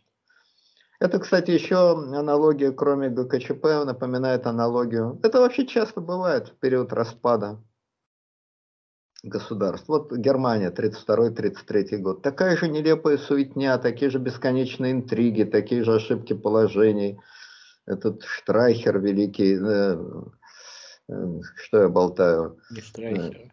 Э, да, нет, генер, да, да, генерал Штрайхер, я его со Штрайхером перепутал. Генерал Штрайхер, этот, значит, последний канцлер, великий интриган, Папин, другой интриган, значит, этот дурак, дурак не хуже, чем Львов, Оскар Гинденбург, Гинденбург, Мейтнер, вот вся эта куча мала, эти идиотские интриги, эта суетня, распад больших систем, он почти всегда идет в обстановке такой вот мелкой суетни. А, кого интересует, э, ну, такое, конечно, метафорическое, но, в общем, довольно близкое к реальности, надо сказать. Местами близкое к реальности, местами метафорическое. Кого интересует описание краха э, Веймарской республики, да почитайте хоть карьеру Артура Уи Брехта. Конечно, это литература, конечно, это много выдумок, но во многом это и описывает реальные факты. Вообще, вот эта мелкая суетня под занавес, мелкая нелепая суетня накануне краха, она очень типична. Собственно, без нее ни один крах и не происходит. Очень редко крахает, вот сразу, бац и все. Такая же дурацкая мелкая суетня по гораздо менее, конечно, трагическому поводу. Но, тем не менее, мелкая суетня имела место в 99 году, когда Степашин, Скуратов, э, Березовский, Дьяченки, вот вся эта куча мала, которая вытолкнула из себя, значит, Путина. Шляйхер, вспомнил. Да, Курт, да, Шлейхер, Ой, я, да, мое Курт кругом. Естественно, генерал Курт фон Шлейхер, никакого отношения абсолютно не имеющий к маньяку Юлию Штрайхеру, э, сумасшедшему антисемиту, редактору безумной газеты «Дерштюрмер».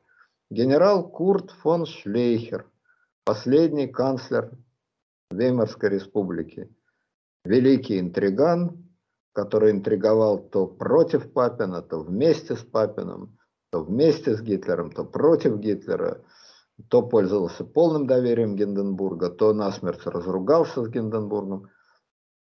Великий немецкий интриган, который доинтриговался, что называется. Кстати, доинтриговался до того, что его самого убили э, в ночь длинных ножей. Но это уже совсем другая история, которая, опять-таки, к нашей истории не имеет никакого отношения. Просто я это к тому говорю, что крах больших систем всегда сопровождается мелкими интригами. Так устроена история, иначе быть не может. Да, уважаемые слушатели, у нас сегодня очень большой выпуск. Я выложу его одним здоровым куском, а, потому что все-таки тут, тут его никак разделить не получится. А, вы подписывайтесь на канал. И ставьте... терпите, терпите, ну что делать. Русская история, она такая мучительная и длинная. Но длинная история, надо терпеть. Да, вы знаете, вот я шел, а, вот как-то шел по Краснодару, и там в Краснодаре есть памятник э, Лавру Корнилову. Мы шли с супругой в дождь, такой ливень прямо. У нас почти ледяной поход вышел. То есть шли вдоль э, реки Кубани, дошли до этого э, памятника Корнилову. Вот, там Он един... конный, конечно. Нет, он там стоит. Не конный. Нет, не конный, но там несколько лошадей, неподалеку такая композиция. И он стоит, получается, э, в таком пальто, которое отчасти расстегнуто, в общем, на ветру такой. Вот. Памятник неплохой на самом деле. Знаете, вот кого-кого, а Хорти, Муссолини, там, Салазара, вот я в этом, вот в этом памятнике я не увидел. Не знаю, насколько а, он мог быть в реальном Корнилове, но а, если памятник хоть немножко отражает характер человека, то это скорее а, памятник отчаянному человеку, нежели чем властному человеку. Это похоже на правду, да, похоже на правду. В общем, удержать эту лошадь, это, конечно, было бы, я думаю, ему не по силам. Ленину по силам, Корнилову не по силам. Эта лошадь была в таком состоянии, что ее действительно удержать было трудно. Из Керенского она сбросила вообще одним хвостом. Вот. Корнилов, конечно, был более решительный, более жесткий человек, но я не думаю, что он бы справился в роли диктатора. А если бы его диктатура пала, а большевиков бы уже не было, то вообще трудно представить, что бы здесь началось. Может быть, то, о чем в своем меморандуме написал Дурново, что значит э, война приведет к социалистической революции, э, последствия которой э, предвидеть абсолютно анархии, к социалистической революции полной анархии, последствия которой предвидеть абсолютно невозможно. Очень быть. Вот. А у нас на сегодня все. До следующего раза. Спасибо большое, Леонид Александрович. Спасибо большое, уважаемый.